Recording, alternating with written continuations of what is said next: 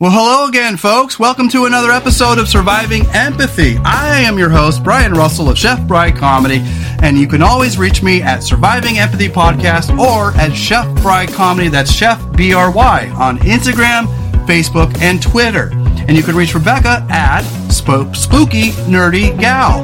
And today, ladies and gentlemen, I have my beautiful wife with me and co-host Rebecca Russell, and we are going to talk all about relationships and uh, more than that, uh, all the different intricacies intricacies of a relationship. We're going to talk about uh, negative emotions and clinging to animosity, anger, hate, frustration, outrage, and how do we process our feelings.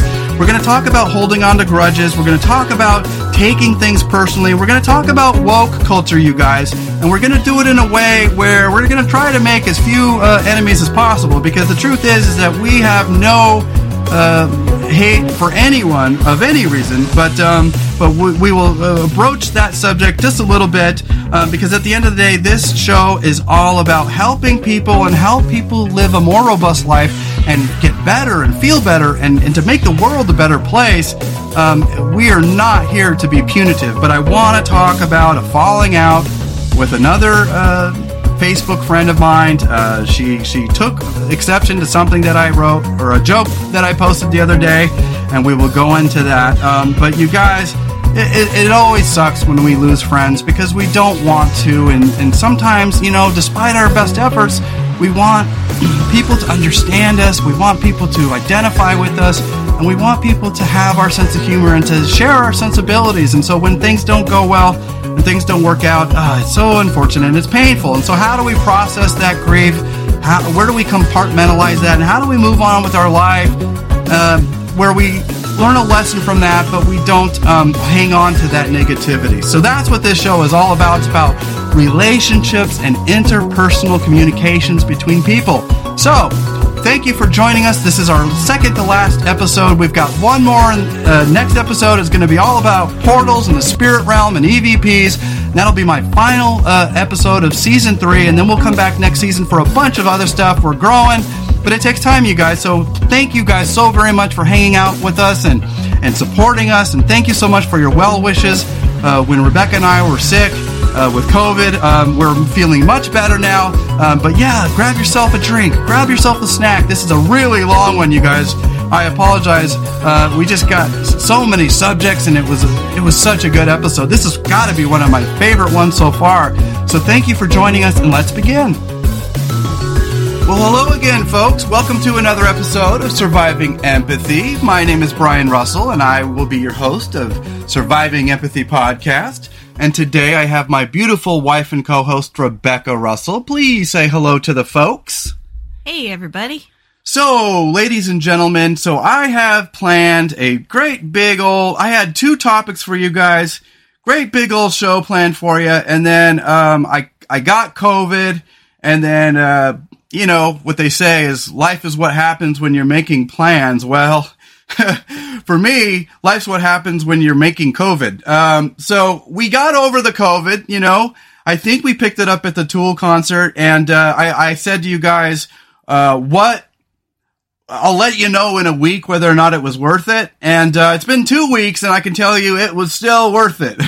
Definitely worth it. Yeah. So, um, so today's episode, you guys.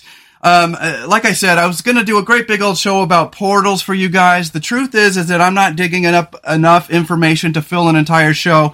So I'm adding other things to that. So I'm going to have a show, my finale. It's going to be one great big paranormal finale. And that show is going to be, uh, all about portals and the spirit realm and E V Ps and what can we gain from what we can detect. And that's what that show will be all about. So we will talk about portals, but we're going to talk about it with some other things. Because honestly, there's nothing out there that can really conclusively prove whether these portals are real or not. Now, I've gotten down into some scientific research that wormholes exist and time-space portals exist, but but not when it comes to spiritual portals. And now we, you know, you hear a lot of people talk about the spirit realm.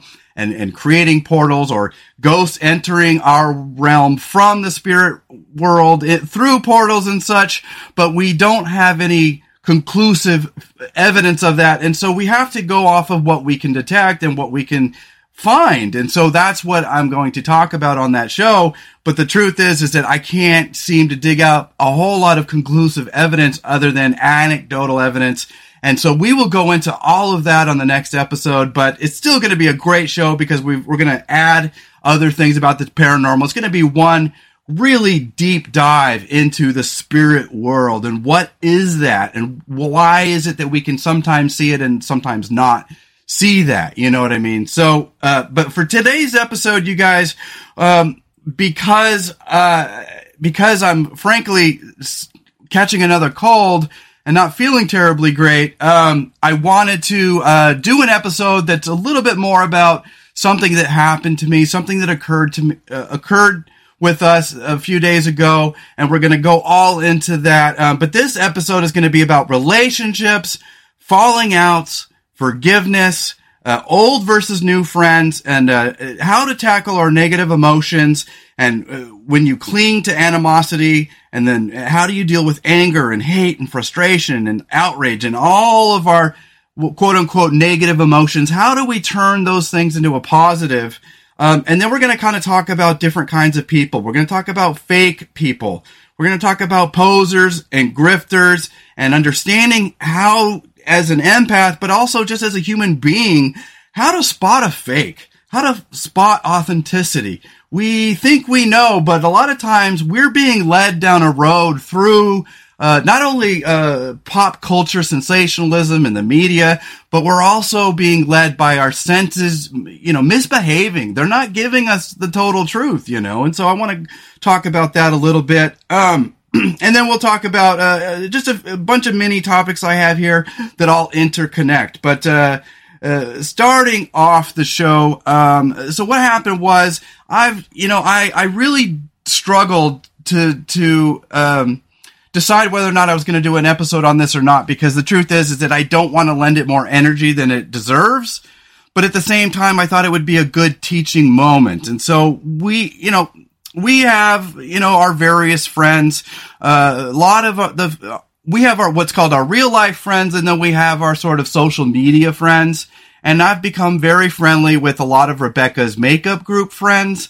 And, um, and the truth is, is that, um, you know, I always, always, always try to give everybody the benefit of the doubt. And I come into every relationship with the same open-mindedness and the same lack of judgment as I would with anybody else, you know? Um, and so, but the, but I'm starting to notice a pattern here because, um, I've had a couple falling outs with these girls in the past, and it's not because they're female. I love females, and Rebecca can attest that I'm always good to, to females, no matter who you are. Yeah, for sure. You know, um, but, but they're, they're, okay. So let me just set up the story and then we'll kind of talk about it. So, Um, uh, as you guys know, you know, if anybody who follows my Instagram, you, um, saw that little joke post I posted a few days ago, the one with the K F C. Um, it's K F C is basically, um, putting out this Beyond Meat, um, and they're trying to pass it off as fried chicken, you know, so they take the Beyond Meat and then they fry it like they would, you know, their, their fried chicken. And, you know, and it kind of looks like fried erasers, you know. Well, the the joke was not a joke against vegans or veganism. It was not a joke geared towards hurting any t- group or any type of person, and it definitely wasn't about anybody personally. Um, it was basically me thinking, you know, maybe, you know, uh, industries that slaughter chickens for a living probably shouldn't get in the vegan game. You know, that's kind of where the joke lies for me.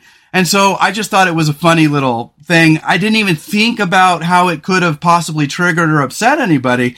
So all of a sudden, one of our friends, her name is Christy. I won't give you her last name, but she uh, was a dear friend of ours uh, on Facebook and on Instagram. And we've known her for several years. And uh, it's just somebody that we, you know, have met over the years through Rebecca's various uh, makeup groups and such. And she's a really nice person, and she's a vegan. And, um, I have no problems with vegans, never have. and, um, and, and so she, she, one day she responds on my Instagram with this, like, t- she went on a tirade essentially. And it, you know, she made it, she was offended. she was talking about how, how, how could I possibly be an empath if I um, eat meat, that I'm such a hypocrite, uh, this and that and all this. And she was using swear words, and she was just acting very, very, very own dude, dude, you know? And, and so I was like, holy cow, you know? And so I, I, I apolog- I erased it, and then I apologized to her, and I was like, well, this wasn't meant to hurt you, and this isn't going against vegans or veganism whatsoever, because I wish the whole world could be vegan, to be quite honest, because I, as an empath and, and a kind, caring person, wish I was a vegan, but we'll go into that. But, um, you know, what do you think, you know, well, well let me just finish the story. So she... You know, I, I erased it and I apologized and I tried everything I could do to um, be kind to her, make it personal, de-escalate. That's I always try to de-escalate. And um, I was trying to diffuse the situation with kindness and, and understanding. And I erased it from my, you know, public post because, you know, I'm a public figure. I can't have that kind of hate being spewed out there on the airwaves. And so I erased it and I told her that why I did it. And I said, this is my personal podcast. This is my business. I can't have that kind of stuff on there, you know? And, uh, and then she got more pissed because I erased it and then went, oh, you're going to erase me? So it was one of those, now she's even more pissed. So she, she started talking about how, you know, I, um, you know, well, you go on personal tirades all the time on Facebook and blah, blah, blah, blah, blah. And so she just made it very personal toward me. And, Uh, you know, you have to understand, you guys, we've never met this person in person at all. We only know of her from her interactions with us on social media, you know.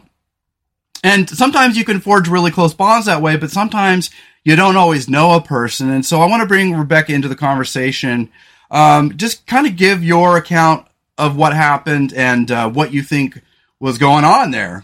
Well, I didn't see any of her responses because you had erased them yeah. by the time I got home, which understandably, um, I, yeah, I don't understand why she reacted that way. I mean, yeah. like mm-hmm. I would eat those Beyond Chicken Nuggets from K F C, but they looked like erasers. Yeah. Like, well, it was just funny. It wasn't, uh, yeah, no, it was anything. not, yeah, it was not cruel or mean or targeting vegans whatsoever. And I would never do that because the truth is, is, uh, you know, as a meat eater, I re- try every day to reconcile with my um, being a meat eater and also being an animal lover. And if that makes me a little hypocritical, so be it. But the truth is, is that I was not trying or intending to on hurting her feelings or trying to target vegans. In fact, I had a girl respond later, and I I, I have since taken down that post out of respect. But I... one of these vegans says, well, I was a vegan for two years and that does look like a fried eraser. You know, she was just kind of, yeah, exactly. She didn't feel personally targeted by no. it, you know. No one um, should have. Yeah, nobody should have. And so, and then Rebecca does a deep dive and, and finds out that this girl is uh, at Disney World and she's doing all this while she's at a hotel room at Disney World having the time of her life with her kid. And I just find that even, it just kind of adds another layer to what's going on. And, you know, I, you know, I tried to appeal to her humanity.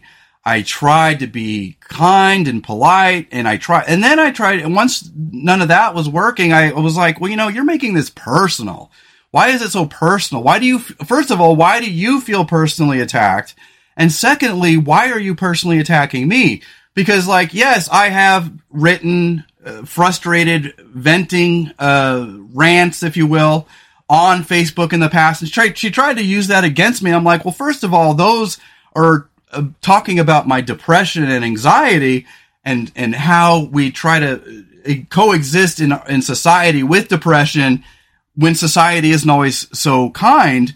That's what those are about. And I said, it's, it, it's not this, you made a tirade about me personally. I said, I, my tirades are never about you as a person. It's never about any person. In fact, it's always simply about trying to vent your fr- frustrations and vent your feelings, because we all live in the real world and we all get bitter. We all get angry. We all get upset. And so I'm not upset with her for being upset. I'm upset because she took it so personally. And, um, and there's a kind of a through line here where every falling out that I've had on social media always ends up being somebody from your makeup group and somebody who I would call, uh, is a very activist, political activist, who you you would probably describe as being a part of that woke culture. And so we'll kind of go into that a little bit, because the truth is, is that in spirit, I agree with a lot of the policies that the woke culture agrees with as well. But I think sometimes it gets immature and it gets heavy-handed and it gets militant. And that's not how you create a movement. You can't create a movement through cancellation. You can't create a movement by getting triggered and outraged by every little thing. But um, just kind of, babe, what, what's up with your friends, man? I don't know. I And like you said, it's not anybody that I know in real life either. It's just people yeah. that I've met online, and you connect for certain reasons, and then you find other reasons that you connect and have in common yeah. and...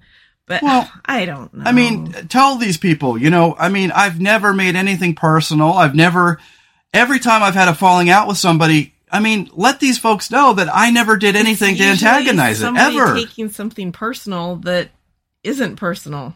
Yeah. So. Well, and I think also um, it has a lot to do with the fact is that once you realize yourself as a person, you decide this is who I am from from this day forward. And so you become more comfortable with yourself. And as you become more comfortable with yourself, you celebrate your own personality, who you are. And um and, and as you guys know, I'm trying very hard to start a movement based off of kindness, based off of compassion, based off of being good to one another. That doesn't mean that we're not going to disagree from time to time, but we can disagree in ways where we don't have to become disagreeable with each other. Now, does that mean that I've never been disagreeable ever in my entire life? No, of course. But at the at the end of the day, I'm trying to build bridges, not tear them down. And so I just, you know, it was very upsetting, and I thought I, I kind of went back and forth. Should I do a show about it? But at the end of the day, uh, I wasn't going to. But then as I got, you know, more sick and not feeling well, I was like, well, I'm going to have to, you know, I need to put out an episode for you guys. But I I didn't want to do uh, my last two shows on cryptids and portals um, and not have any not be able to fit any time in for our own thoughts and feelings. And so this episode is really about that, and how we can break down relationships, and how we can get into the weeds about frustration and outrage and anger and all those negative emotions that we all deal with, you know. Um, but uh, let's just kind of wrap up this uh, example. Um, so I feel bad. You know, I feel bad. I tried. You know, I voice messaged her several messages. Um, I started in the beginning to be very polite, very kind, trying to say, this was not geared towards you, hon. This is not about you. This wasn't even about vegans at all. This is simply kind of laughing at, uh, you know, this mega chicken industry trying to get in on the vegan game, and how maybe it's just not the best idea. It, it, it was trying to uh, highlight the absurdity of life, to highlight the, you know, how people just capitalism is just so unrelenting, and how it always, it's like, you know, don't get into the salad game unless you're, unless you do salads, you know. I just find these corporate capitalists, especially these uh, meat industries, trying to trying to get in and, and earn the respect and, and of, of all these vegans. It's like, why? Why are you trying? You're a chicken place. No one's going to go to you yeah. if you're a vegan. And, and I can understand why they're doing it, because, yeah, if you're traveling or whatever and you end up in a place where you're hungry and this is the one option, and you are a vegetarian or sure. vegan, then there's something that you can eat. Oh, yeah, so I, yeah. I can and, respect and, it. And, I can and would I have tried it, but... those vegan uh, Beyond Erasers. um, yes, of course I would try it. So I'm not, I think she might have been upset because she thinks that I'm trying to promote meat eating, or that I'm trying to poo-poo on vegan choices. And no, no, of course not. It just, it was just one of those joke posts that you don't think much about until it triggers somebody. And then they made it personal. And then I was like, holy cow, like, why are you getting personal about this? Because I don't believe she understands who I am. I don't believe she's ever listened to the show, and I don't believe she understands how hurtful it was. Like, I'm getting over the grief of uh, the death of my cats. I'm getting over COVID. I'm getting over depression. I'm getting over uh, mental health problems galore, and all kinds of grief. And for her to blindly be inconsiderate of your feelings while demanding that I be consider- considerate of her feelings, just felt like uh, it was just too much. I couldn't, I couldn't understand where she was coming from. It felt to me that she was feeling a buildup of frustration about a lot of different things. And yeah. that just happened to be well, the thing that sent her over the edge for some reason. Yeah, it was probably, you know, the straw that broke the camel's back. And in that regards, I feel bad for her. But at the same time, I mean, she should know me well enough to know that I would never, ever put somebody down for being different or put somebody down for being vegan. We're all about celebrating and promoting every type of lifestyle, even if I don't agree with it. And so at the end of the day, I just felt like she made it personal and she was trying to cut me down to size.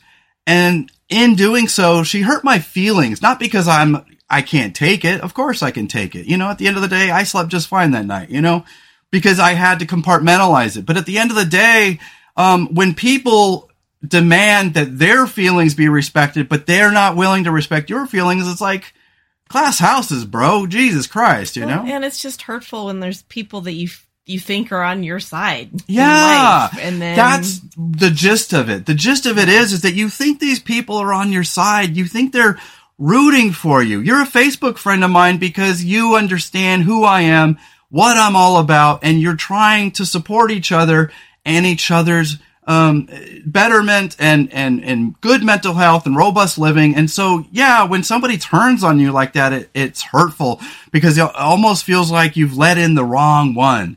It's like that vampire movie, let the wrong one in, yeah. let the right ones in. Yep. Um, but yeah, I just feel like, you know, these people, they slip through the cracks and then next thing you know, you realize that you don't really know people as well as you think you do, you know, and it's unfortunate because I would never do anything to her. She has a beautiful daughter. She is a very nice person. And, and I could, yeah, at the end of the day, I can only say that she's probably going through something else and, and it's making her frustrated. And she probably deals with a lot of vegan jokes and vegan hate, I would imagine. And so she probably thought that I was one of those people, but God, consider the source, girl. Like I'm, I go out of my way to be better than the average bear. Why she would uh, poke fun at me? It's, it's just, it showed a gross misunderstanding of my nature and my character, and it just, it hurt my feelings, frankly. Yeah, for sure. It just when something's just out of left field like that, it just, it catches you by surprise. And, yeah, yeah, yeah. It really does because yeah. you know I like her as a person. I like her kid, and um. But um, but the truth is, is that I wish I was a vegan because at the end of the day, I do call myself an animal lover. But here's the thing, you guys, is that, you know, we should all respect each other's lifestyle choices, no matter what they are. Sexuality, um, trans people, gay people.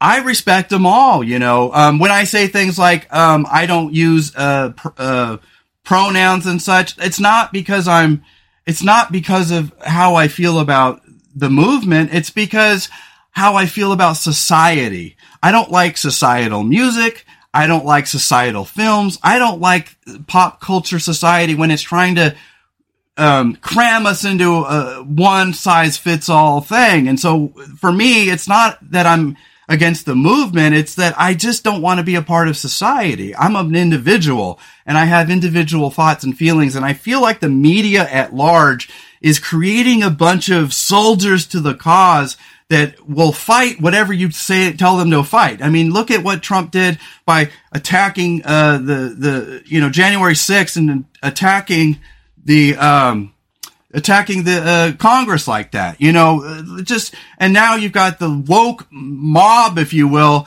being told to attack anybody who doesn't uh, agree with their philosophies of life, you know? Yeah. So hang on. Do you want out, honey? Hold on, you guys. I got to let the cat out. Okay. You know, you got to let your cat out, you know, and she'll probably scratch again because she wants in and out a million I'm times. Sure that's, that's, that's her nature. That's yeah. Um, but yeah, you know, but um, getting back to the vegan thing, I support all lifestyles and ideally I would like to be a vegan because I would love to be a part of a movement that espouses my morals and values because I am an animal lover. If you look at my Instagram, it's all elephants and critters and cats, and I love them all.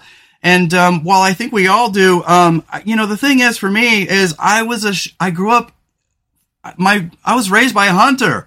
My grandfather was a hunter and World War Two vet.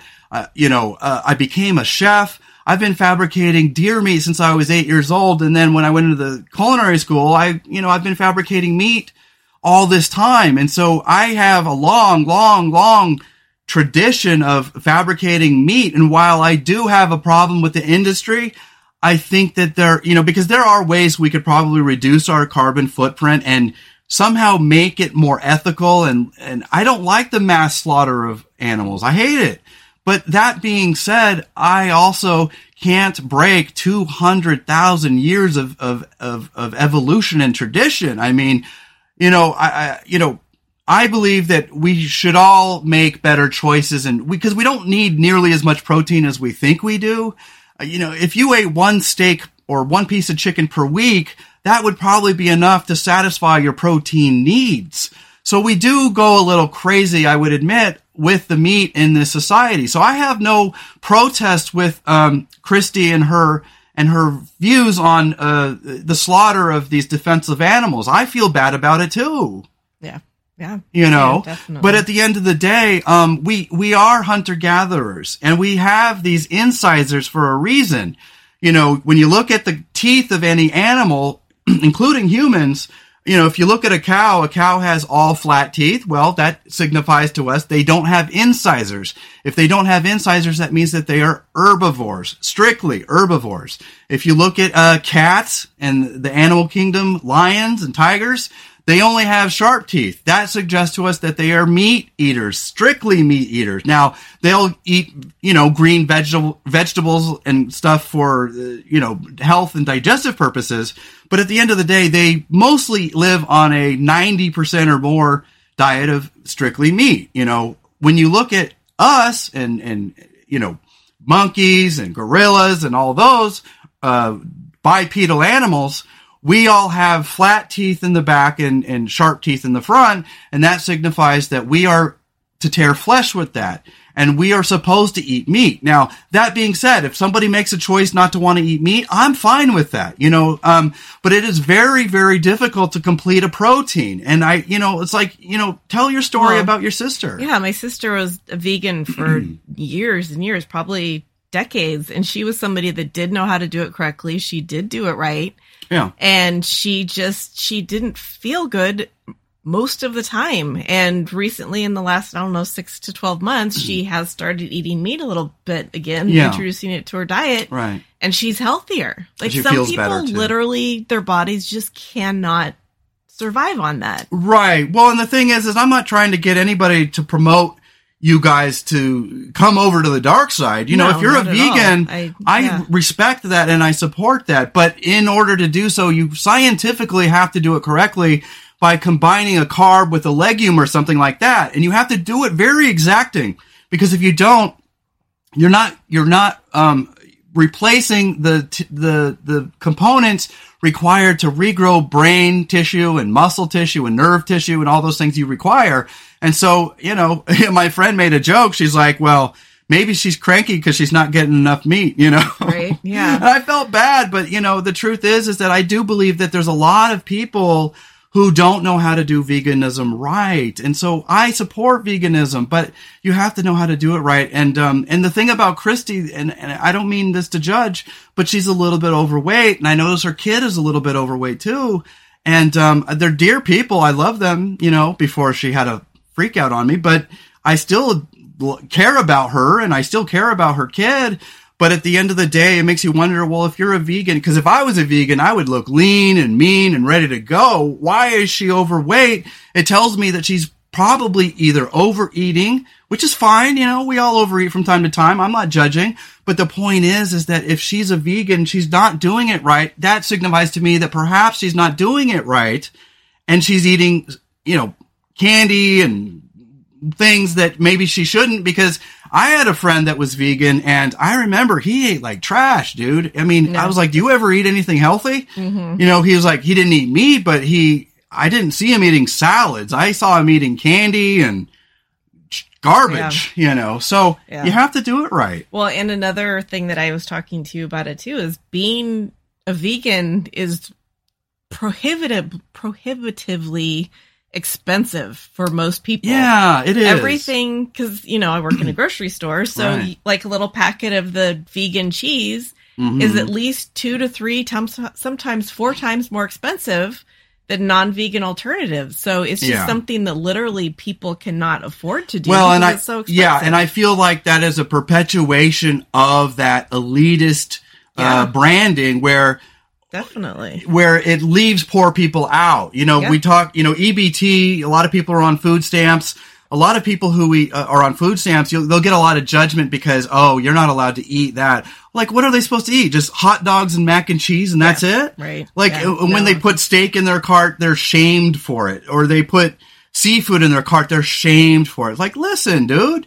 Like, you know, I get it. Like, if they're only eating steak and lobster, like, yeah, you're probably taking advantage a little. But, but I think a lot, you know, people are shamed for eating properly. And I just feel it's wrong. And so, no, I'm not ashamed. I will never, ever shame someone for being a vegan. But you do have to know the science and you do have to do it correctly. Yeah. Because it's, it's a very exact thing where a carb has to um, combine with a, with a, with a legume because a legume has a protein, mm-hmm. but that protein is an incomplete protein unless it's mixed with a carb. And that's what creates that very exact, uh, you know, protein, which com- it completes the protein so that it can synthesize as, um, tissue in your body. So you have to do it correctly. Yeah.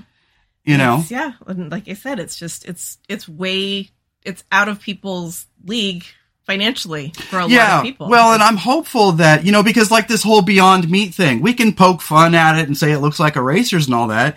I just thought it was funny because it's not because we're trying to create vegan solutions for society. I, I'm all for that. It was the fact that they're doing it so poorly and that it's the chicken, the, the mass slaughter chicken industry trying to appeal to people that hate them. It's like, why? It just yeah. seemed, it felt so... like the hustle, the whole mm-hmm. trying to win over people that will never be in your camp. Why? Why bother? Yeah. So I was yeah. just looking at it toward at the irony of it as much, yeah. and just Absolutely. That they did look like erasers. Now that being said, um, you know, if people want to try it, I say go for it. it. You know, it's not about. See, I think she thinks that I'm trying to push some pro meat um, agenda. It's like no, it's just that we. But I'm getting tired of being shamed by uh, vegans and uh, empaths and people who say we're not a, well you couldn't possibly be a, a, a good person if you eat meat. It's like, well then tell that to billions of people who've lived on this planet for two hundred thousand years. You're yeah. talking about ninety-nine percent of the of the world eats meat in some capacity. So do you really want to take on that argument that every single person on the planet is hypocritical and a bad egg because they eat mm-hmm. meat, you know. Man, no, I'm just tired of people judging people for whatever reason. Right. Whatever it is, you're not doing it right or you're not doing it correctly. Well, you're not we, going far enough we, because, or you're not doing this or that. Well, that's the thing. Like, Christy doesn't know that we make vegan choices sometimes. You'll and come she home does, with stuff. Because literally a couple yeah. years ago, she sent me a whole bunch of their favorite recipes because mm-hmm. I told her we were trying to start yeah. eating better and eat a little more right. vegan choices. So she Ex- does know that. So yeah. Just, and, and well, just, and I, that's the thing that came so out of left field for me is that we haven't talked to her in a year, and she doesn't know what's going on in our life. She doesn't know what's going on in my show. She doesn't know what's going on in my heart. And so at the end of the day, to be so callous and cruel, it was just like, wow, it was so out of left field. And, you know, and I tried everything to get her back. I try, I told her, hey, if you ever want to refriend me, you can do that and blah, blah, blah. You know, and so the thing is, is that, um, It, it, it's hurtful and it sucks and it, it, it kind of occupied my whole day that evening. Um, but at the end of the day, I had to just put it to bed. I, I processed it and then I gave it to the universe because at the end of the day, I really do feel that there's going to be a lot more of that coming as, as we become more popular. Um, it's going to invite a lot of haters out there, people who just, you know, come, come from the wrong place. They don't know you. They, they think they know you and they think they know your agenda and they think they know your your morals and your philosophies, but they don't, and they come. They just, you know, I have, you know, a, every once in a while I'll get some stranger who resents the fact that I'm a public figure, and it's like, dude, I'm trying to help the world. What the hell? yeah. You know? Yeah. Yeah. yeah. So that's just, the, you know, part of the trappings of being a public figure, I think. And just being alive is that you never know when you're going to accidentally invite um, negativity or chaos or hate, you know. And so, you know, putting that to bed, um, I feel bad and, you know, I wish her well. There's no hard feelings on, on my end. But, it, you know, at the end of the day, it makes you think about, you know, how you don't really know people sometimes, you know? Mm-hmm. Yeah. And, sure. um, and that goes into, um, old friends versus new friends. So, um, so wrapping up that subject, you know, what is the moral lesson that we can take, uh, out of that is that you don't always know someone, but you know, it, it, what it boils down to is, is if, if they're not willing to understand your struggle and relate to your grief and your hardships, then why on the hell on earth should I have to, you know, relate to hers, you know? And that's what I found very hypocritical about her, because I, I really tried to do everything I could to de-escalate. But at the end of the day, she just kept piling on all this personal stuff about who she thinks I am as a person. And it was very hurtful, and she doesn't understand the grief I wake up with every single day. And so what I would leave you guys with is that um, at the end of the day, um, you know, be careful of people. I've talked about it before, that non-reciprocity. If people hold you to a certain standard that they don't even hold themselves, watch for those um, bad actors, because there are people out there who don't always have, you know, they have an image of themselves, but oftentimes that image is overblown, you know, and at the end of the day, until you, they've looked strongly into the mirror themselves, be careful of those people throwing glass, throwing stones in glass houses, because good grief, you know, and I feel bad, you know, I really do, you know, but at the end of the day, I've got so much life to live and I have so many problems to deal with that at the end of the day, I just, I can't, I had to put it to bed. It's like, move on, yeah. you know, because yeah. yeah, it's like when I'm supposed to grieve for the rest of my life over this one person who just fails to see who I am as a person. I, I, you can't do that. You have to, you have to protect yourself and you have to put it to rest, you know? Yeah. So uh, that goes into um, uh, old friends versus new friends and relationships and falling outs and forgiveness. So I've had a handful of friends that we've had falling outs. Um, I contacted my chiropractor buddy yesterday. My uh, for those who don't know, anybody who's been following the show regularly knows that I have a chiropractor buddy. He was my best friend in high school. Um, and for the longest time, we had a great friendship. And then, um, one day he was stressed out. He suffers from, um, anxiety and, um, uh, what I would call adrenal fatigue. And when he gets overly fatigued, he gets mean and nasty. And he just went off on me one day. And, uh, I was like, holy shit. And, uh, it created a two year lapse in our friendship. And right now, we're finally trying to put the pieces together. And yesterday, I called him and I was like, so, uh, you know, I just want you to know, I'm just doing my due diligence, putting it out there, just trying to, you know, put in the work, you know. Uh, but uh, if you're, you know, low-key mad-dogging me and I don't know it, just let me know. Let, let me off the hook, you know, because I feel like, you know, uh, he gets busy. He's a chiropractor. And um, uh, sometimes I can't tell whether or not he's just having, you know, because he works a full job, and then he gets home, and then he's tired, and I get all yeah, that. That's understandable. Um, but see, the thing is, is that he's not generous with his time. Like, every time he wants to talk to me, he's driving home from work. It's like, no, call me when you get home. I don't want to be the your backseat guy. I want to be your front seat guy. I want to be your main friend. I don't want to be somebody that you can only talk to when you're, you know, driving to and from work. You want to somebody yeah. to give you the time of day to um, talk to you that takes up their valuable time, not just when you're commuting, you know. Yeah, definitely. But it goes into the spirit of forgiveness, you know. At the end of the day, uh, you know, I've told you guys enough stories of my falling outs where you're probably going to think, well, gosh, you know, it's happened enough times, Brian. I'm starting to think that maybe you're the culprit, you know. But no, I can assure you, you know, these falling outs from Roger to Jim to Angie to uh, your friends, uh, what was De- Deanna, all these people, and now Christy, I never did anything ever to insult them, to uh, antagonize them, or to make them feel bad about themselves. I think what it boils down to when I analyze, it's like Bob Marley. When I analyze the stench, to me it makes a lot of sense. Sorry, I had to put that in there. Uh, but when you analyze the stench, you guys, what you're, what, what I think, what is the commonality? What's the through line? What's the common thing that they all had in common? Is that, um, what it boils down to, I think, is, um, is that people don't want you to be yourself. They want you to know your place. And that is the problem with society nowadays, is everybody's fighting for validation. Everybody's fighting for worth. Um, but a lot of people, they say they're your, they're your friend, but when it comes down to it, they want you to know your place. You know, in, in the case with my friend Jim, you know, I'm glad we're patching things up, you know. Oh, and to finish that story, he texted me back. He's like, nah, bro, I'm not mad dogging you. So I was like, okay, cool. You know, and I, I wrote him back and we had a laugh, you know, so we're fine. We're good. We're getting there. Um, but at the end of the day, what it boils down to is that a lot of people uh, nowadays, um, they just don't want you to be happy. They want you to be what their version of happiness is. And so a lot of times when you become empowered, it pisses people off. Do you want to speak to that a little bit, hon? I know you're drinking coffee there. Perfect timing. Yeah, I, um, I do that. And now I forgot the question. so so when people um, don't want you to be yourself, Um, they say they're on your side, but then when you start to empower yourself, you start to notice a change. What do you think yeah, that is? I, just, I think people get into their minds. They have a picture of you and how you're supposed to be and how you're supposed to act and what you're supposed to do.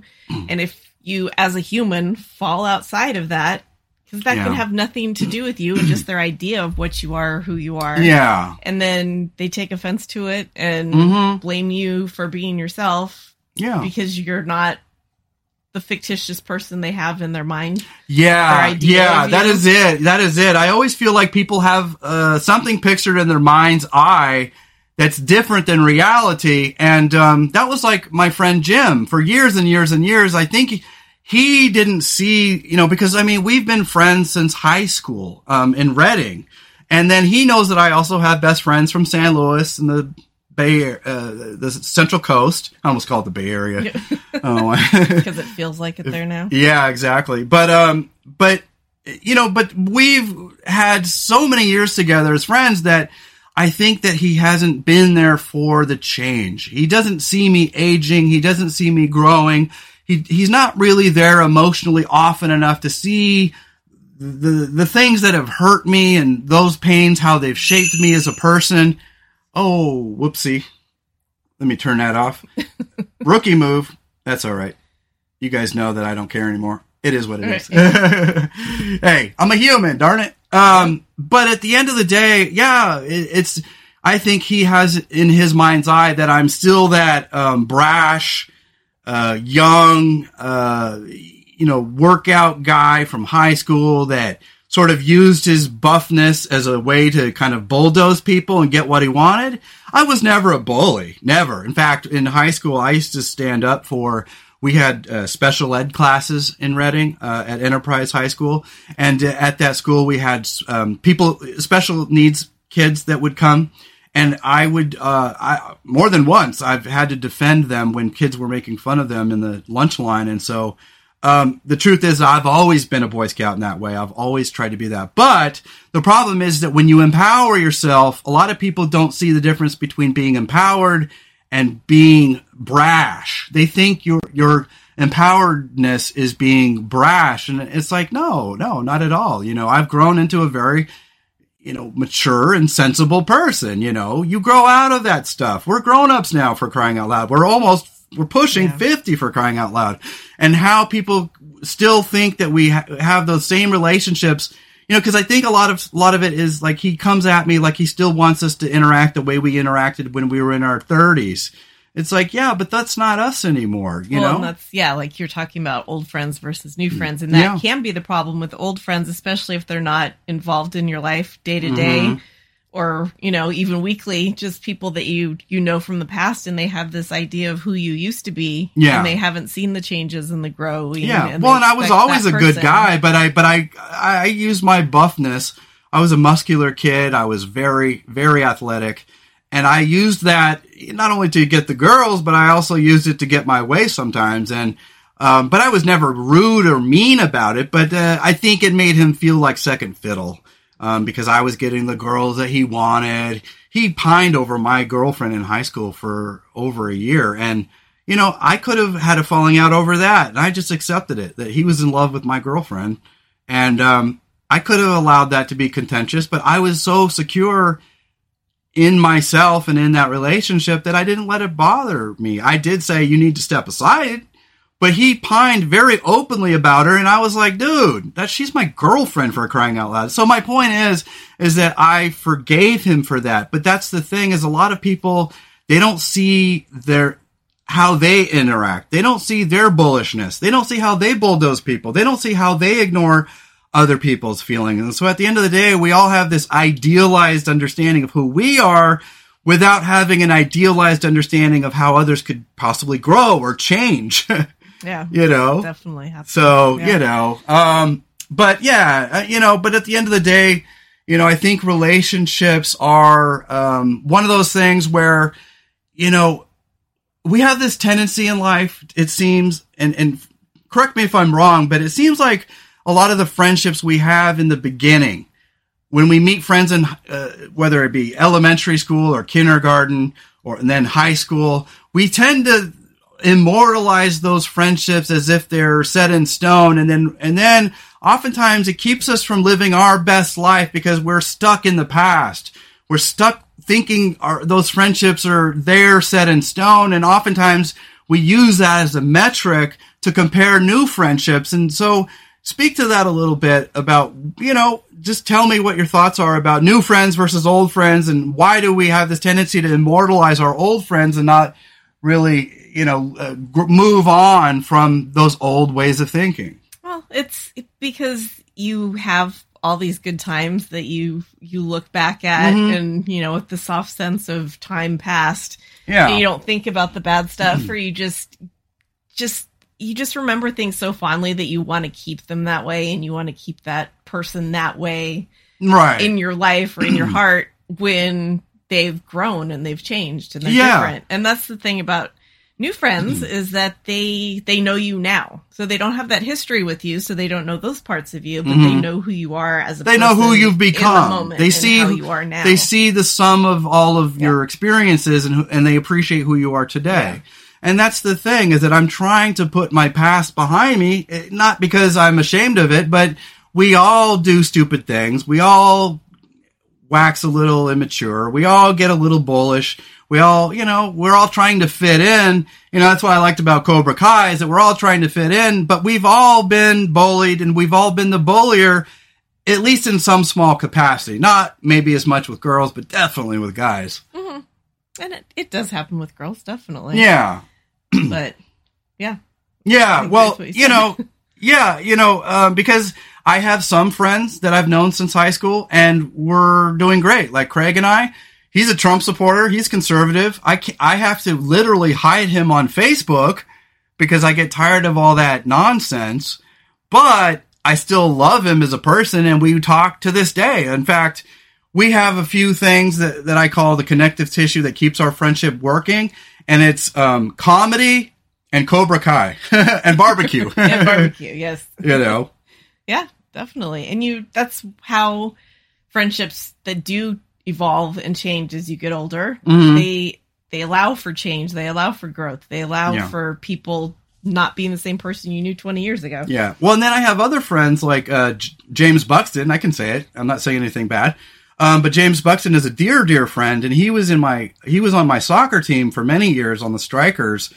Um, and, um, for whatever reason, you know, because I moved around a lot and I went into the military and all this stuff, and I kind of lived dual lives. Part of me lived down in the Central Coast, part of me lived in Reading, and then a part of me lived in the Army. So I, I moved around so much that I have these different lives. And then I went to culinary school in L A, so I feel like I have different yeah, chapters but, of my life. But yeah. for whatever reason, we never became besties, even though we lived down there for a time when I was working at the radio station.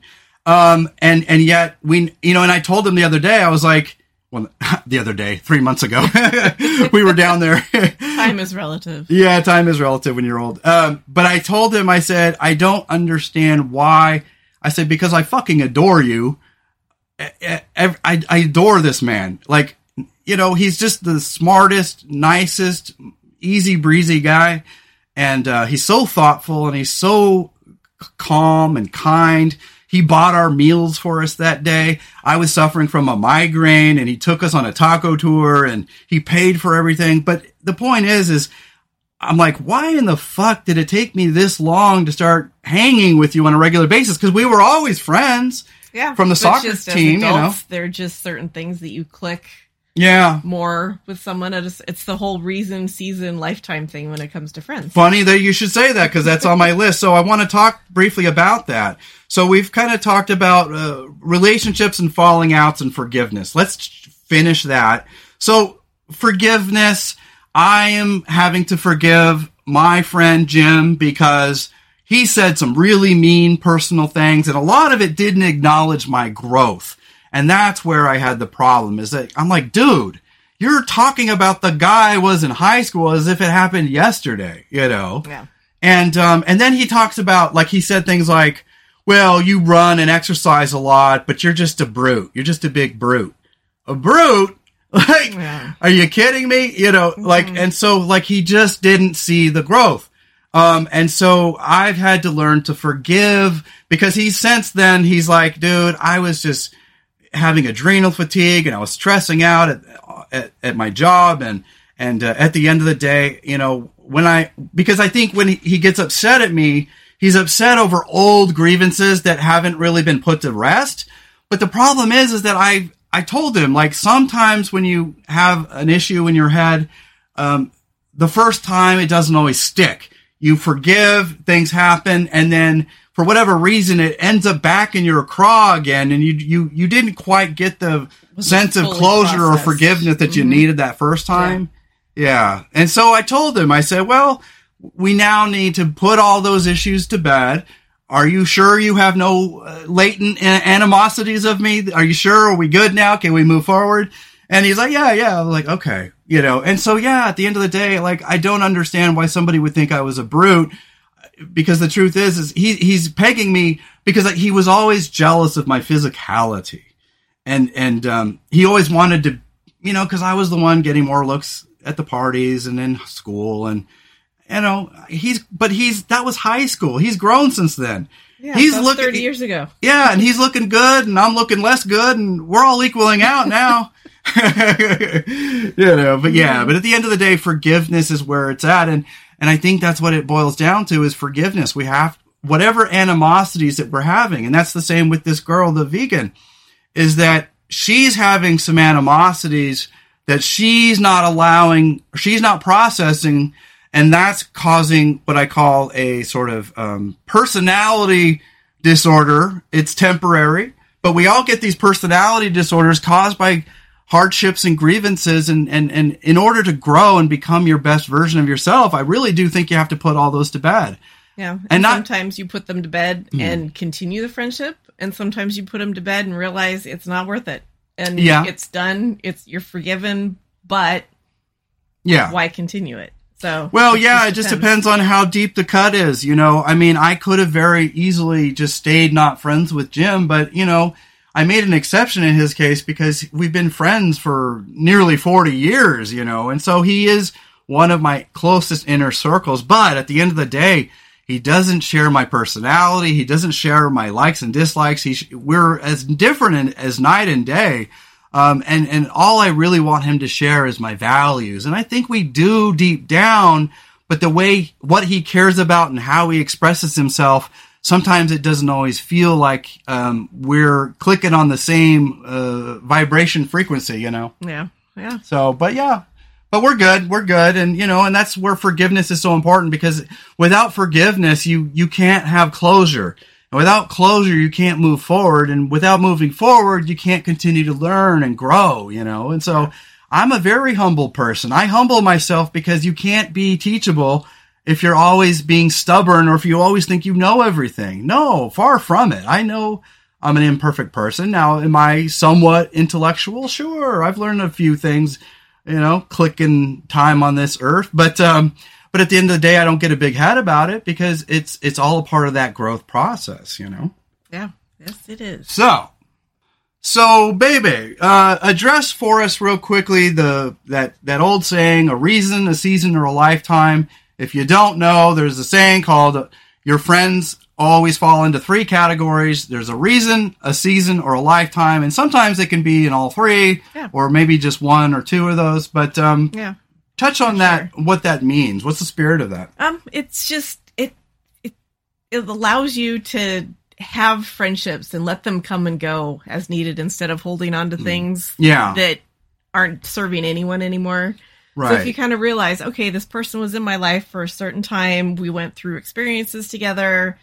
We mm. bonded over something, but now that's passed and there's nothing else there. So that was, that's, that's kind of a season or a reason friend. Like sometimes right. people are that's, there for well, you. Well, that's and- like my friend Corey, you know, he is just as close to me as Jim or Craig, but for whatever reason, we're not clicking anymore. A lot of it has to do with politics, unfortunately. Politics seems to be that huge wedge in friendships if anymore. People let it. Yeah, they let way. it get yeah. it personal, and they. Yeah. It's like, oh, I don't want to be friends with them liberals. It's like, well, sorry.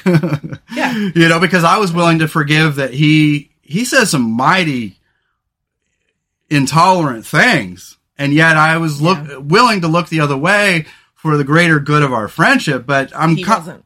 I'm almost glad that we kind of went our separate ways because I care about him and I, I, I still think about him. But at the end of the day, he was a reason and a season. And even though he was in my closest inner circle of friends, it's not that it's not hurtful. It is. But at the the friendship ended at a place where I was more annoyed by him than it, it's almost like when when you lose respect for someone.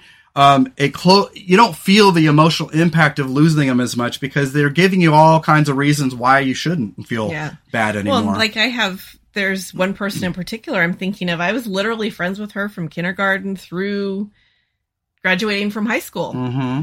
But, and we did it, you know, we, she was one of my closest friends. We hung out all the time. We took dance classes together.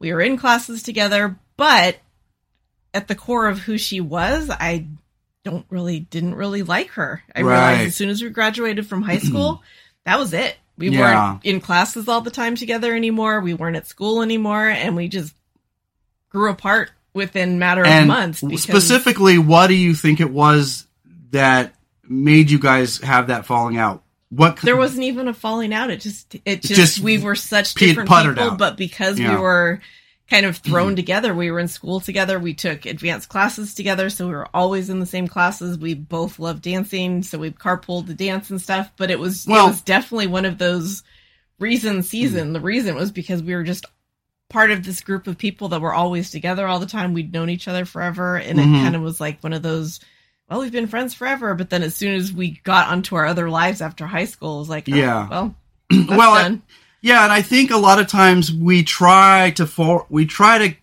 keep those uh, friendships alive because they symbolize something in our lives. And when they yeah. peter out, it's almost like we feel like we're losing them as a person, like we've lost a dear friend.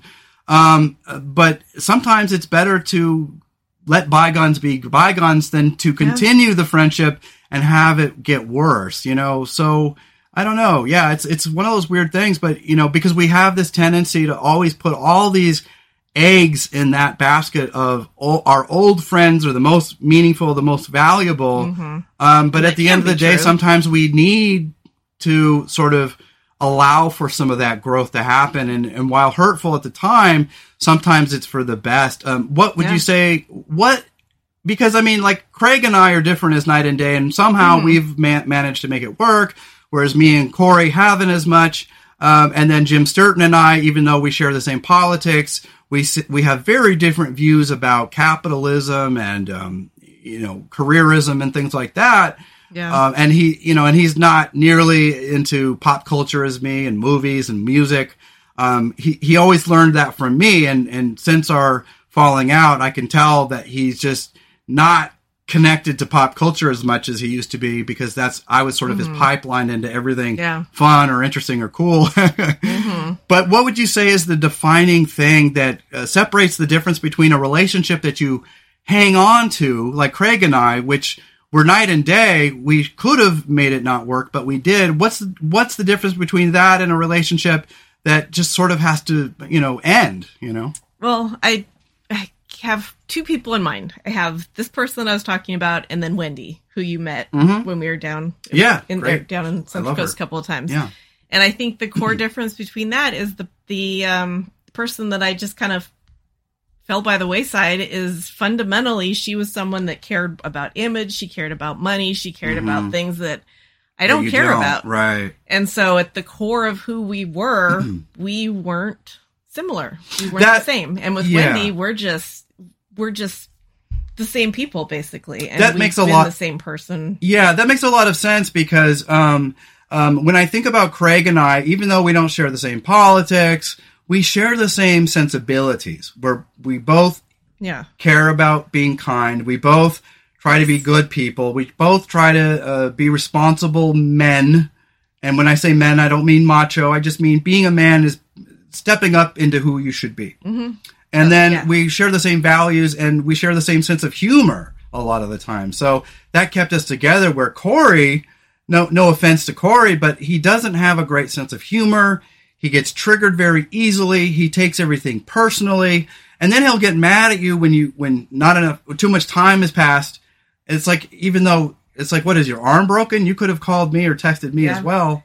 And me coming into those relationships when I met you, mm-hmm. when we were thirty-five, yeah, the empath part of me mm-hmm. immediately liked Craig and clicked with Craig. Yeah. And I kind of felt the opposite with Corey. With Corey. Yeah. I just never right. clicked. And that the empath part of me, I think, just sensed that he was not the type of person that I was compatible with. Yeah. Yeah. Well, like, and I think the difference being is that Craig is, um, while they're both uh, conservative, uh, Craig is, um, he's got a light nature and he's got a very forgiving heart, whereas um, Corey has a very contemptuous heart. And that's the difference. And that's yeah. why with me and Jim, sometimes Jim has a very contemptuous heart and I don't. I have a very forgiving heart. And, um, and I think that's really what makes that difference is that when you're around people who are contemptuous, um, when that's aimed at others, you can tolerate it for time, but when it's aimed at you, it's like, oh, okay. Yeah, and I I know I've, we've talked about it before, but one of the first interactions I had with Corey was Facebook, and I had posted something about a, a hummingbird that someone had rescued. Mm-hmm. And you know me, and, and hurt animals, and yeah. my whole thing with the animals, and his comment was, "It should have. They should have just taken out and run it over." Oh. Like, kind of joking. Yeah, no. But kind of not. But Well, he just says those things a lot. You know, um, he upset my mom one time when he talked about John F. Kennedy Junior When John F. Kennedy Junior died in that airplane crash, um, he has this tendency to hate anybody who doesn't share his politics. And so he yeah. said something very dismissive of him. And my mom, that was it. She was like, I don't mm-hmm. like this guy anymore. Yeah. Like he, he says very sociopathic things, yeah. but then he shows sometimes that he's a good, you know, father to his daughters and his wife. And it's like, I can't tell sometimes whether or not he's truly a sociopath trying to fit in or if he's just um, emotionally immature or what his case is. But to me, it feels like he's never going to get rid of that hateful part of his heart. Yeah. And that's the difference because Craig doesn't have that. Yeah. Craig can get that way on occasion to be the shock jock because he's yeah, a radio guy. But fundamentally. But fundamentally, inside his heart, he's good-natured. Yeah. And the empath in me knew that. And yeah. knows that. And yeah. Absolutely. Absolutely. So, yeah. So, circling around back to uh, negative emotions. Uh, clinging to animosity. Clinging to anger and hate. Um, perhaps frustration. You know, because frustration... You know, a lot of people take my um, depression as anger because a lot of women who, and, and I'm not trying to stereotype, but um, a lot of women, when they're uh, sad, they cry, frankly, you know, and a lot of men don't feel comfortable crying. They'll, they show it, they express it as anger or frustration. And sometimes that can be the opposite. Some men cry and mm-hmm. that's perfectly fine. Oh, of course. And yeah. some women uh, kick grass, you know, yeah. but, um, but, uh, but I wanted to talk about those negative emotions because I think, I, I think people think, you know, and that's the thing about like when you start an empath tribe and you start a, a podcast and you're a public figure is that people forget that you're a person, you're a human being, you know. And um, at the end of the day, you know, I want to talk about uh, fakers, posers, grifters, and what I mean by all that. Um, but I first want to kind of close the, off the subject of negative emotions in general Um, you know, how do, what is the best advice you can give for people in terms of uh, not letting certain angers, hatreds, frustrations, getting outraged, being triggered? I know I've done entire episodes about being untriggerable. Um, what's your best advice about that? Uh, how can people process? And I know it's different for everybody, but for you, what is the best way to sort of uh, think about negative emotions and how we should think about them and how should we process them? Well, negative emotions are, I mean, they're real and they're valid. And I think the the trick with anything is just acknowledging it and yeah. making a decision if it's helping you or not, if it's making your life better or worse, or, and just kind of consciously letting go of things. Yeah. And because I used to do that a lot, I would hang on to things. And well, that's what depression it, does a lot it, of times yeah, when it, you, because I noticed that with myself, when I'm having depression, I reel, I call it reeling. Yeah, I reel too. over past yep. transgressions more. Yeah. So honestly, part of that with me is antidepressants. Right. Because it, it helped kept me you let from go doing of it that. It helped you let I go of that. I just would get right. these loops going and, and they, I just wouldn't be able to let them go. Mm-hmm. And so the antidepressants honestly kind of helped me stop that cycle and helped me realize mm-hmm. that this is not something that's helping me. Because things become comfortable, whether they're bad or good, they yeah. can become comfortable. And it's oh, yeah. I call it my, my comfortable shoe, mm-hmm. you know, my sadness. Yeah. Um. And while, you know, that's the thing for me is that now that I'm taking ashwagandha and I'm exercising regularly, oh, not since COVID, but I'm getting ready to. But um, my my depression never goes away, but I feel like it's become manageable enough because if I don't want to overmanage it, because if it's too managed, I feel like I lose a piece of who I am. Yeah. Because I want to feel some of that grief. I want to feel some of that sadness. Because that's, yeah, and that's the thing with some antidepressants are too much. It just makes you numb. It just yeah. makes you not feel anything, which sometimes you need that as a relief. As or you could be like James Buxton where he said or... he felt so good he wanted to like hug strangers in the streets. Right, yeah. Exactly. It could be dangerous because it it, it, yeah. it almost let go of all of his inhibitions. Yeah, and you have to and he had to back off with it. Yeah, yeah, absolutely. Finding that balance, mm-hmm. yeah.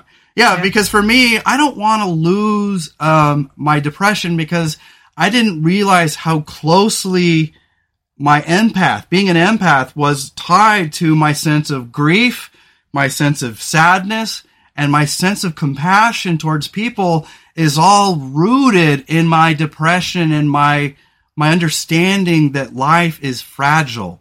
That life is hard for everybody. And that yeah. helped grow my sense of compassion towards others, even people who I think maybe have it a little too good, like rich people, you know, like, but I don't take it personal. Like I don't automatically hate someone who's a conservative, or I don't automatically hate someone who's wealthy.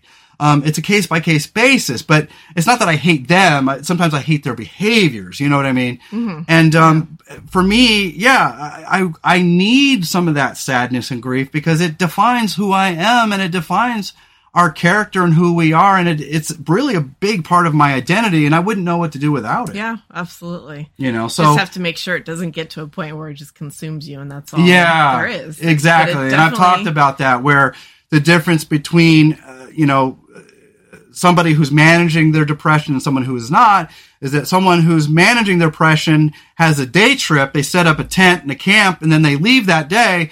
Whereas, um, somebody who's not, they, they plan to camp there for a while mm-hmm. and they just set camp yeah. Yeah. there, you know, and, and, that's and when it gets not healthy. Yeah, yeah, exactly. Where would you say the line should be drawn really? I think it depends on the person. I mean, some people, like, especially a lot of like artists and, and writers, they live in that a little bit more because it helps their creativity mm-hmm. and it fuels what they're yeah. doing. Myself included.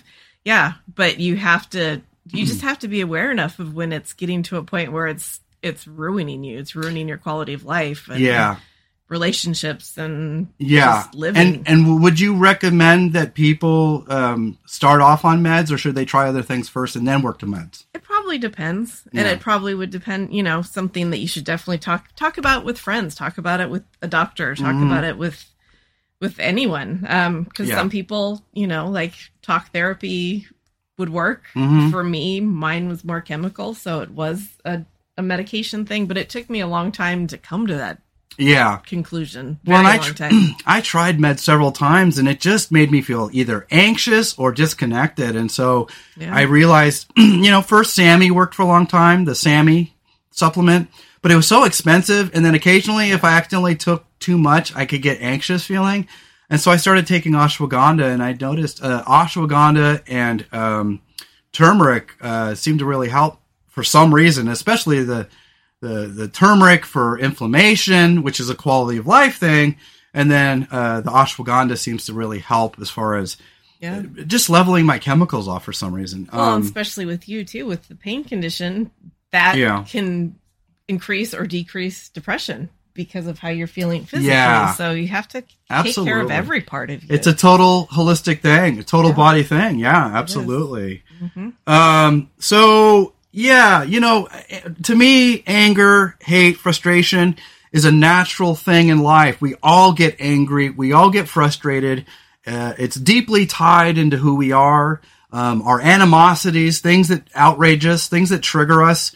You know, it's not that we become untriggerable for no reason. We become untriggerable because we start gaining a greater perspective of life. And, you know, like when I think of politics, um, it just feels like the Fox News crowd versus the M S N B C crowd um, just sort of, um, you know, eat up whatever they're given, and they're not stepping out of those camps long enough to um, understand a greater uh, perspective. Because And it's not because I disagree, because I think a lot of the politics now, you know, they have every right to be outraged in some respects because, yes, it's not right when two people like Kirsten Sinema and Joe Manchin can hold up all of progress on good, robust infrastructure packages and things like that. And then you start seeing the moneyed interests and how um, she's probably bought off and paid for. Same with Joe Manchin.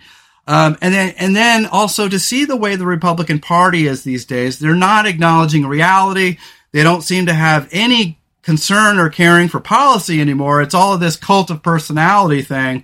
And they all seem to be behaving like drunken sailors who just want to go out and get tattooed and get laid. And they don't give a fuck about actually saving the world. No, no, definitely. You know, and, and while I have my problems with Democrats in, in many cases, Um, you know, I just find that whole, um, thing to be a little bit, uh, too much, you know, because I, I don't know, like ever since I stepped out of the daily grind of politics, I'm able to get, gain the clarity that, yes, I still side with the left.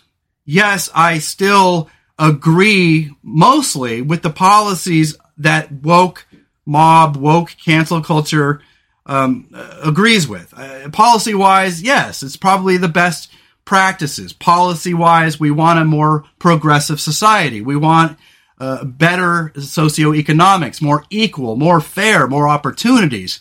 Um, yes, we need to stick it to corporations, and, and capitalism could become a much more Uh, not only infrastructurally complete thing where there's more opportunity, but it could become a more equal thing where everybody has a house. Everybody has a decent paying job and everybody isn't struggling to survive. I find our socioeconomics are just too, too unequal and too, too divisive. And what I see happening is that a lot of people on the right, they they get people all stirred up and angry about social politics. But then at the end of the day, their finances are helping the wealthy. And so I don't understand how they continue to to bamboozle these poor people into thinking like rich people. I just find that crazy. It is baffling to me. I, I, I can't understand it. Yeah, I because at the end of the day, what do you, uh, you know, it doesn't take a genius to see that the policies on the left are going to help more people than the policies on the right, because there are no policies on the right. And it seems like they're just becoming nothing but outrage, outrage, outrage. And that kind of ties into the, what I was saying about outrage. Is that most of our outrage nowadays is either about socioeconomics, the haves versus the have-nots, or it's about left versus right-wing politics. What do you think is going on, and what can we do, perhaps, to help? I think people need to start paying attention to what people are actually doing instead of taking what they're saying at face value. Yeah. Because that is sure. definitely a big problem. Yeah. More so on the right, I think. Because, yeah, yeah people just don't. don't think for themselves as much anymore, and they just kind of take, just eat it up, whatever somebody tells them.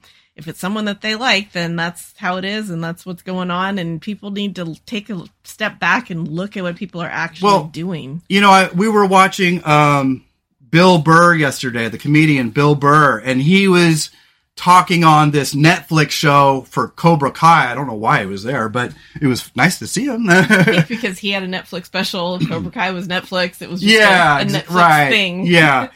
And, um, but he was saying, like, um, you know, because somebody asked him, you know, how do you deal when somebody says, you know, your show is outrageous or they were offended or something like that? And his answer was something along the lines of, well, I don't even listen to it because the media has an agenda. It seems like they're always trying to stir the pot. They're always yeah. trying to defame or deface or g- keep people riled up.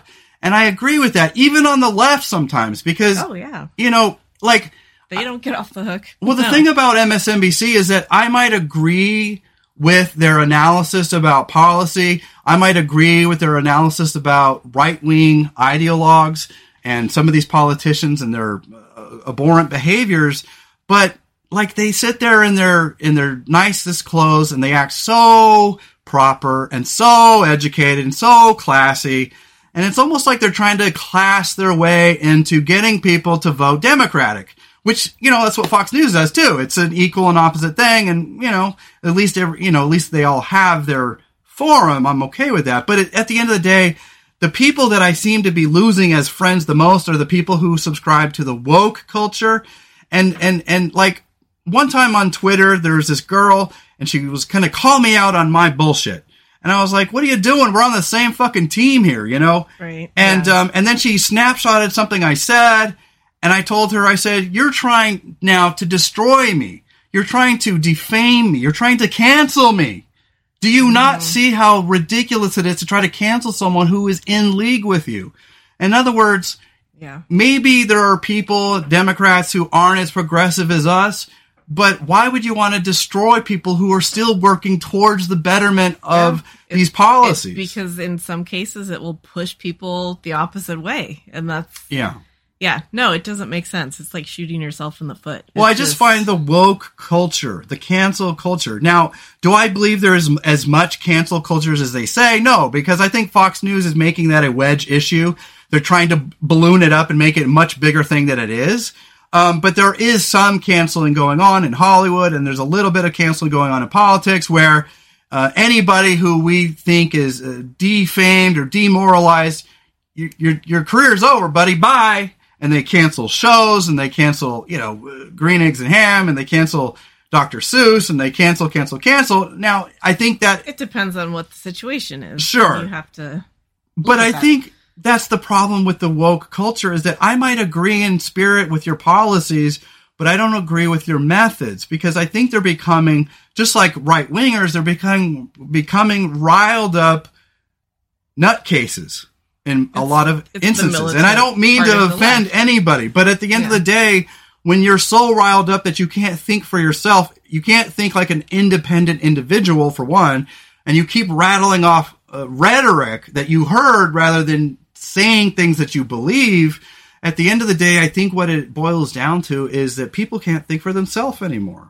Yeah, for sure. Because I don't Absolutely. like a lot of what the right wing is doing. I think, you know, talking about Steve Doocy from Fox News, you know, every day Jen Psaki has to deal with his absurd, outrageous, outlandish questions, and it's all gotcha questions trying to defame or somehow take the Biden administration down a notch. But then you got Joe Biden yesterday going, you dumb, he's a dumb son of a bitch. I was like, oh my God. Like, and a lot of, I know the, the, now Fox News is probably going to have oh, a I'm field sure. day it's, on that. Yeah, but the thing is, is that he about. is a dumb son of a bitch because if you can't tell hard journalism from gotcha questions, then come on. Yeah. You know, yep. but, you know, speak on the woke culture and what's good and what's bad and about it. And what, what are your thoughts on the woke culture? Well, it's, it's the extreme of the right or of the left. Mm-hmm. And I think because fundamentally I would say that I probably agree with ninety-nine percent of what they're yeah, talking me about. Me too. In, in policy, you, you know. But, yeah. But when you go about it in such a militant fashion and you don't allow for anybody to have any variation of that thought or that it, belief, it feels like those people are being trained by Twitter, the Twitterverse. They're being trained by um, the liberal media. They're being trained by the news they consume to be reactionary, mm-hmm. to automatically react with anger and hostility and, yeah. uh, you know, scorched earth politics yeah. on anybody who, uh, you know, dares go against what their beliefs are.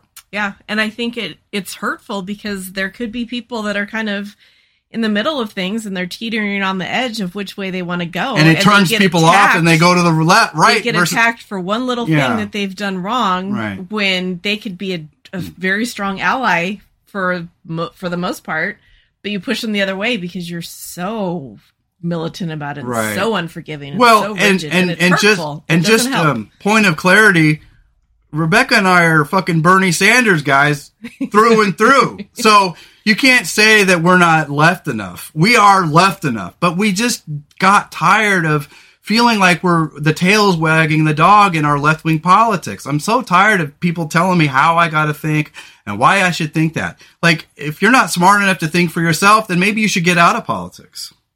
Yeah. Frankly. And the, the annoying part of it is that, especially when it, like, don't get me wrong, like, I still love M S N B C and most of the people. Oh, yeah, on there, I, I sitting, still watch it sometimes. They're sitting there in their little yeah. million-dollar penthouse apartments in mm-hmm. New York City right. talking about things, and they have no idea how things are I think it's just people because they're, they're just so, so far removed from yeah. regular, everyday Americans that, yes. that regular liberals, they like and they're attracted to the the class and grace and dignity of M S N B C, because I am too. Yeah. It's like, oh, they're so, you know, mm-hmm. it's so easy to go down. It's so, it's such a relief from that scorched earth ugliness on Fox News and Newsmax mm-hmm. and O A N. Um, so yeah, I can understand why people would be um, sort of um, uh, da- be dazzled and, uh, uh, you know, into that kind of uh, thinking. Um, but, mm-hmm. but then before you know it, you're, you're, they're becoming radicalized the same way the right is getting radicalized uh, into the cult of personality. Um, what would you say uh, is the difference, and why do you suppose they're not self-aware enough? Because I've always yeah. said, go ahead. Oh, no, I was just saying, oh, yeah. I, because I've always said that if you're so woke, then you should be woke enough to understand what you're doing wrong. Yeah, I don't. I think it's you know? just they get in their little bubble and they're they not self-aware of, of the yeah. damage they're causing. Mm-hmm. And and hey, I'm a I'm a ride or die with Bernie. I'm an A O C guy.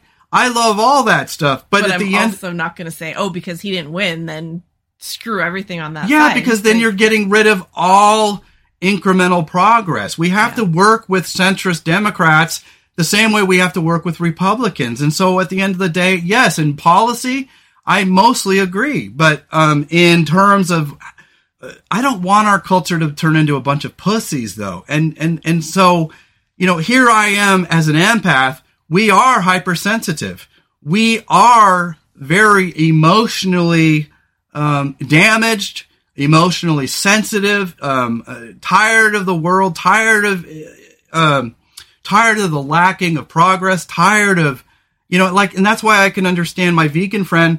You know, uh, getting mad because she's so tired of the fight. It's she's she's trying to win this battle towards veganism, and she's tired of the fight.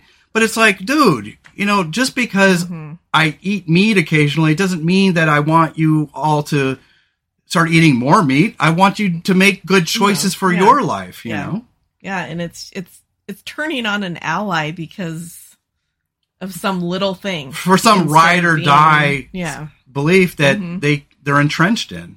Yeah. You know, and, and I get it, you know, because when we were watching M S N B C and we were watching um, uh, the Young Turks and all that, um, we're very uh, progressive people, but I am very, very, very tired of uh, not being able to see and, and relate to each other and our differences. You can't get entrenched in those camps without somewhat getting um, sort of, you know, uh, brainwashed to an extent, you yeah. know? Mm-hmm. And so I would just suggest that the woke culture realize that, yes, we should um, address L G B T Q um, issues correctly. Yes, we should uh, toe the line when it comes to progress and progressive values and progressive policies. But at the end of the day, where do you draw the line? When you start turning on your own people because mm-hmm. you've got this ride or die mentality, it's like, fuck. Yeah. Take yeah. a fucking chill pill, help. Will you? Yeah, absolutely. You know, smoke some yeah. pot. I smoke pot at night for that very reason. Because yeah. I don't want to think about all that stuff at the end of the day. I want to be able to, you know, every day I, I work hard.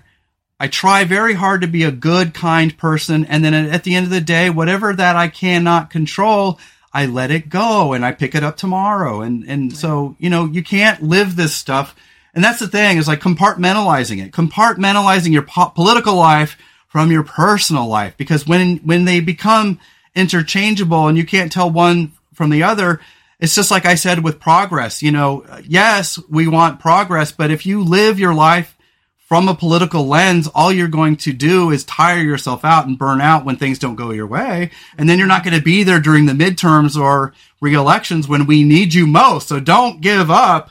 Um, but I think the way you do that is just don't get so involved that you take everything personally, because mm-hmm. I believe our vegan friend turned on us because she was thinking we're akin to some crazy um, militia right-wingers just because we eat beef. For crying yeah, out loud, or yeah. eat chicken, like Jesus Christ, you know, like I do care about animals, but you know, I can't help the fact that, you know, I grew up as a chef. I grew up, you know, in a hunting family, you know, I can't mm-hmm. deny two hundred thousand years of evolution, unfortunately. Yeah. And, but if you can, great, you know, yeah, um, if you have the means to do it, then do it and just yeah, leave people be. Yeah, live and let live. Yeah. Be be your own person. Yep. So you guys, at the end of the day, I'm not picking on our woke people. Being woke mm. should be a compliment.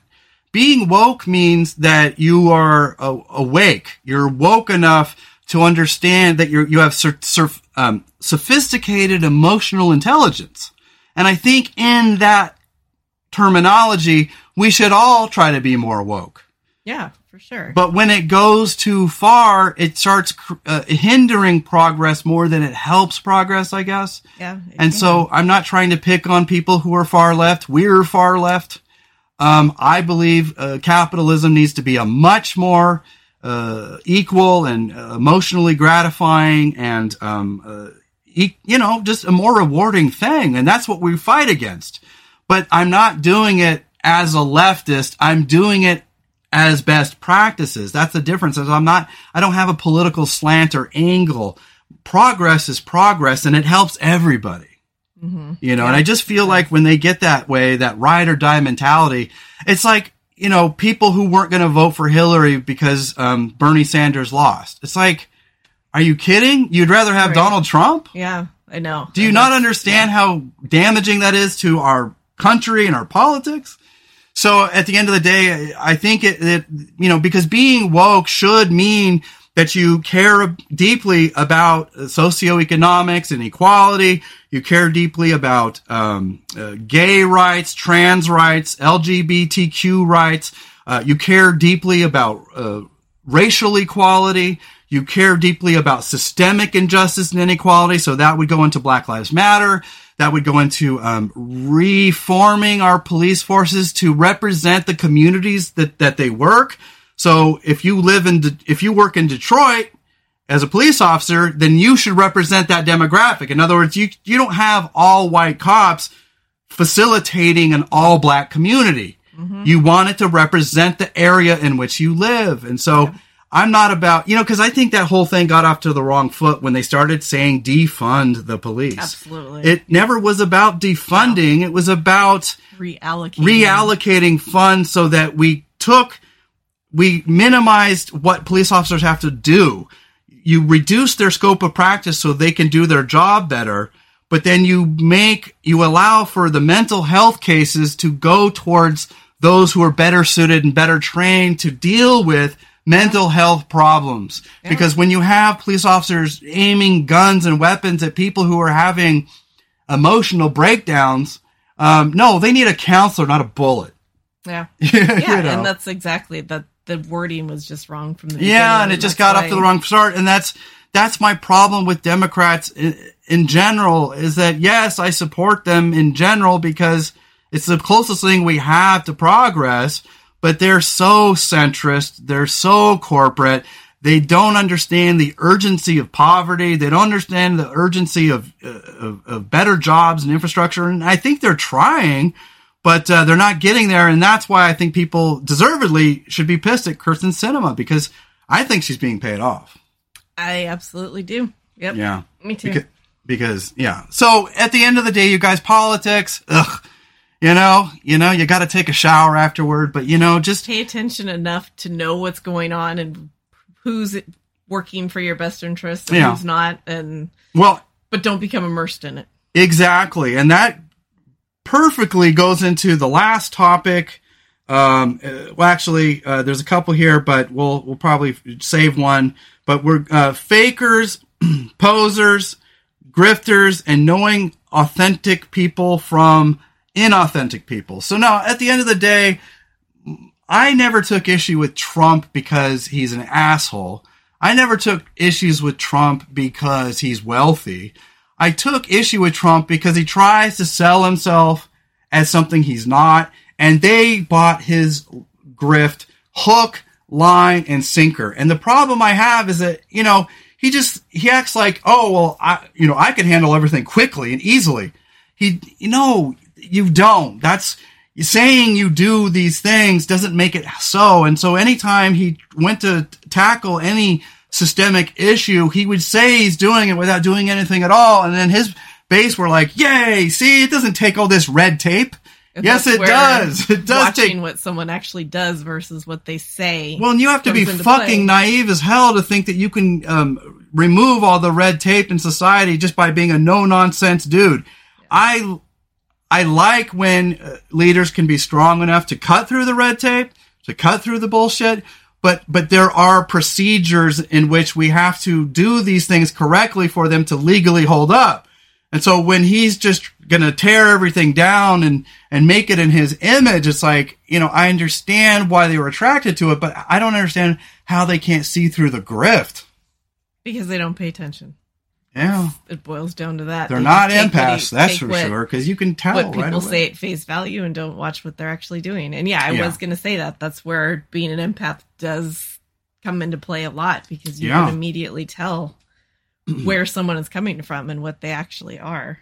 Yeah, you know, and so talking about fakers and posers and grifters, you know, a grifter, a, a poser, a faker is somebody who's pretending to be something they're not. Um, a poser is somebody who's um, trying to be more special or important than they really are, uh, more edgy, more cool. It could be anybody. Yeah. Mm-hmm. Um, a grifter is usually trying to earn money off of deception. They actually step on people and, and mm-hmm. hurt them in some yeah. way. And use deception and lies to yeah. to fulfill a usually a money-making endeavor, mm-hmm. which yeah. is just defines Donald Trump perfectly. Mm-hmm. And then um, how to identify authentic, authentic people from not.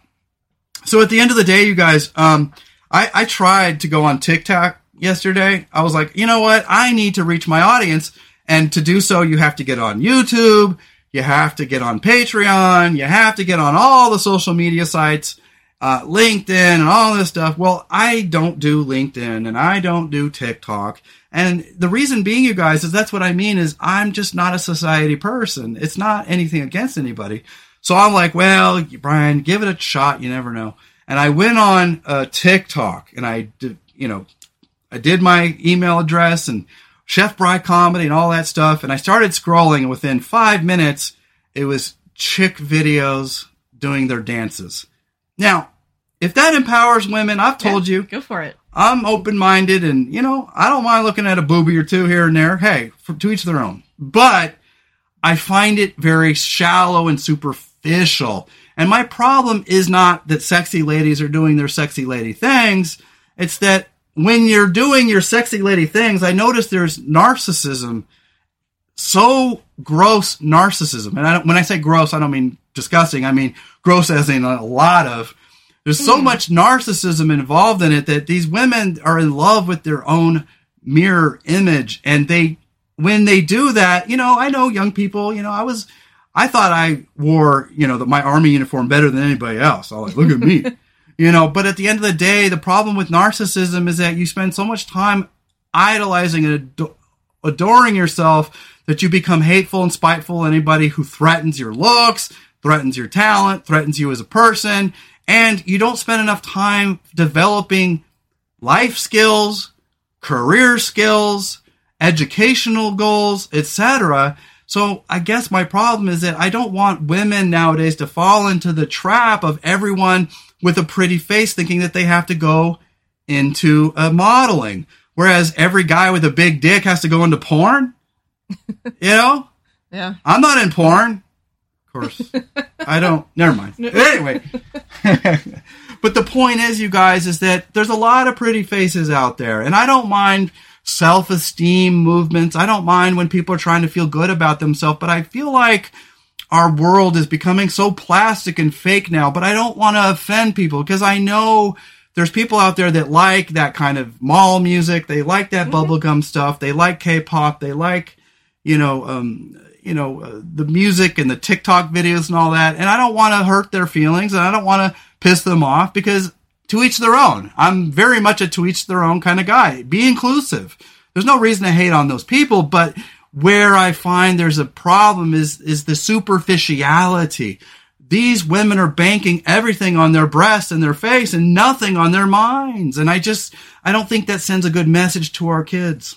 That's all. No, it doesn't. And that's what. What is your view on all that? Because you're a woman. I, I kind of have mixed views on it. I mean, yeah. As long as someone is going into it and they're not hurting other people, they're not hurting themselves, mm-hmm. and... Well, and what fine, what but... would, because, like, I can watch a TikTok video of, of a girl doing a dance and her boobies are flapping everywhere. They do that booty shake thing now. That's a big wow. one. The booty shake. Everybody knows. Boot. You know, and I don't, I, I honestly, I see these women and they're young. Um, and I just, I worry about our culture. It's not because if they're just having fun, but then they're going back to college after their TikTok video, fine. But I feel like it's setting a bad precedent. It's setting a bad example for our kids out there, especially females, that you have to be beautiful. And if you don't measure up physically, um, that you don't have worth. And so what I, society I wor- says is beautiful. Right. And that's, yeah. And that's where the harm can come in it. So, but then at the same time, I'll see people who are, um, have a very particular look, like red hair and freckles, and mm-hmm. they typify what's beautiful in a redhead. And so I can't say that it's all bad. No, it's not. It's just that it's not, I, I, I'm afraid of the precedent that it sets and the trends that it sets for our kids. Yeah, it sets unrealistic expectations. And that's been something that people have talked about for decades as far as like beauty magazines and yeah. and things. So there's always it's an old subject, but society keeps that's going, putting yeah. pressure on people to look and back, act a certain way, and it can yeah. be very harmful. Well, and that's what I mean by society people. People who subscribe without thought to all these things, without really analyzing it. You know, if when you analyze capitalism, you start to realize that it's nothing more than a major hustle, that we're here to yes. hustle. Mm-hmm. And I'm sorry, but we should not live in a world of hustle. You should not have to hustle to survive. I am not Ice-T. I'm not a hustler. I'm a person. I'm a human being, and we all deserve respect and dignity and equality. And so at the end of the day, I don't want my capitalism to be so um, unforgiving and unrelenting that it creates hustlers, because what it's doing now is now it seems like everybody wants to get famous the easy way or get rich the easy way rather than having to put in the hard work, you know? Mm-hmm. Yeah. It's, yeah, it's definitely not a black and white thing. It just depends on why someone's doing something and how they're dealing with it. Well, yeah, because I don't want to shame no. sex workers. Yeah. I don't no, want to shame sexuality. Mm-hmm. Um, it's just that it's easy to earn, it's easy for a beautiful woman to earn the um, sexual, uh, we'll say, uh, arousal of men. It's much harder to earn people's respect. And so it's not that I have a problem with sexuality. Like, it's just that it, there's such an overabundance now out there that I feel like it's creating a world of plastic people, and they're all subscribing to this society think. And that society think, I think, is creating a plasticized society. And I worry about that because We want people to be valued for what's the content of their character, not for their physical traits. But at the same time, I want people to be proud of their physical traits too. Yeah. No, it's it's a tough so there's one. That it's, weird, yeah. you know, center. It is, yeah. Balance it definitely there. Is. Yeah, it's, yeah.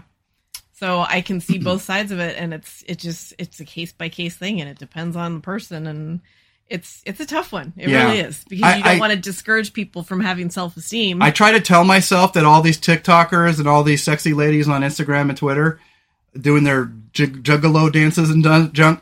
I always tell myself that, you know, because I don't think there's anything wrong with the TikTok dances. I don't think those are meant to be sexy. They're meant to be fun. It's like cheerleaders and stuff. Mm-hmm. And then yeah. there's the ones that, you know, lingerie and sexiness, and the, the bikinis and sexiness, which is fine. But my point is, is like, I, I hope that when they do their stuff, we see the videos, but then we're not seeing the part where they hold a job at Starbucks. We're not seeing the part where they're getting straight A's in school. We're not seeing the part where they're applying for Stanford. In my mind, because I'm an old dad type now, I'm I'm seeing these women like, yeah, I'm not blind. I can see you're attractive, but does it make just because somebody's attractive doesn't mean I want to have sex with you, for one, and for two, just because you're sexy doesn't mean that you have more inherent worth. And so I don't want people to get famous on their looks alone, just like Bailey Sarian, and I use as an example. She is a very talented YouTuber, but I don't want it to be because she's sexy. I want it to be because of the content of her heart, the content and quality of her values. And I do believe that she has good values, but oh, yeah. but then you see the sexy side too, and you're like, God, I hope mm-hmm. it's not just for that. Yeah, and I don't think it is with her because, yeah, I mean... like me and everybody that I know that loves her, we, I mean, yeah, she's amazing at makeup, and it's fun to watch that. But she's also she's funny and she's self-deprecating and she's sense def- of humor. She's got and, an old yeah. soul like me, yeah, absolutely. And sometimes so. she sounds like my brain or coming out of her mouth, mm-hmm. and I'm yeah. like, how do you have the fucking um, old soul of a fifty-year-old man in this young young woman? I'm mm-hmm. impressed. Yeah. Yeah, so I think she you know. definitely is one of those people that kind of, she's, what do they call it, like a triple threat? Yeah, she, yeah. She she is She happens to be beautiful, thing. but she's yeah. actually talented, yeah, and that's where exactly. I hope, you know, because, yeah, because at the end of the day, you know, because I'll see, like, you know, women who, you know, are overweight or something, and they do these things for their own, you know, they'll do these videos, and, you know, and, and, and, and then they'll get harassed for it or something, and it's like yeah. no no you know, if that is giving them empowerment, good. Oh, kitty cat wants in. Hold on, you guys. Oh, okay, we got the kitty cat in. She's being pet by mama here. And, uh, how you doing, baby?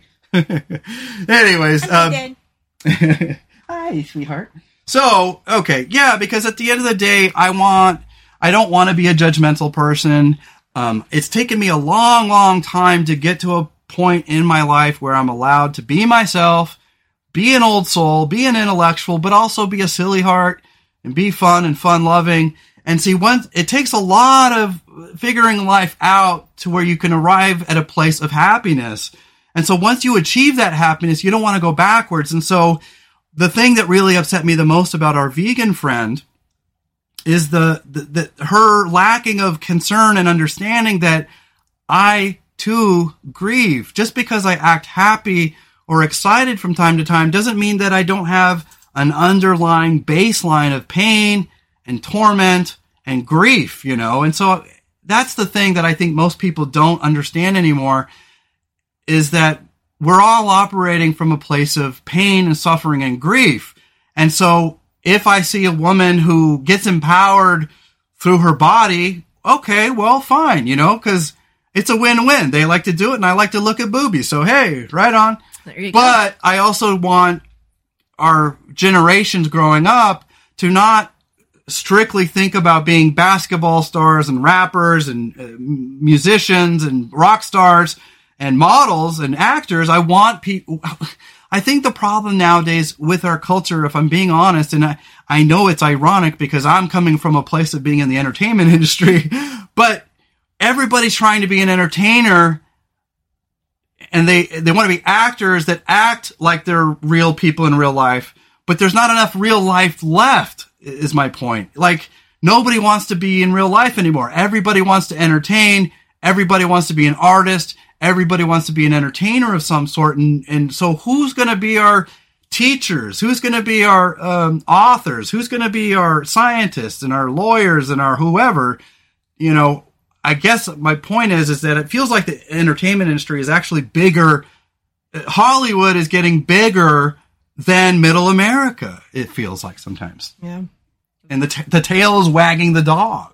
Mm-hmm. And so I just, I guess I just value homespun values. I, I, you know, I'm not a prude, but, but I value a world where, um, Hollywood mimics real life, not real life mimics Hollywood, you know? And so I want our young women to go to college, find themselves. If you want to get drunk and have a lesbian encounter, hey, go for it. I'm not a prude.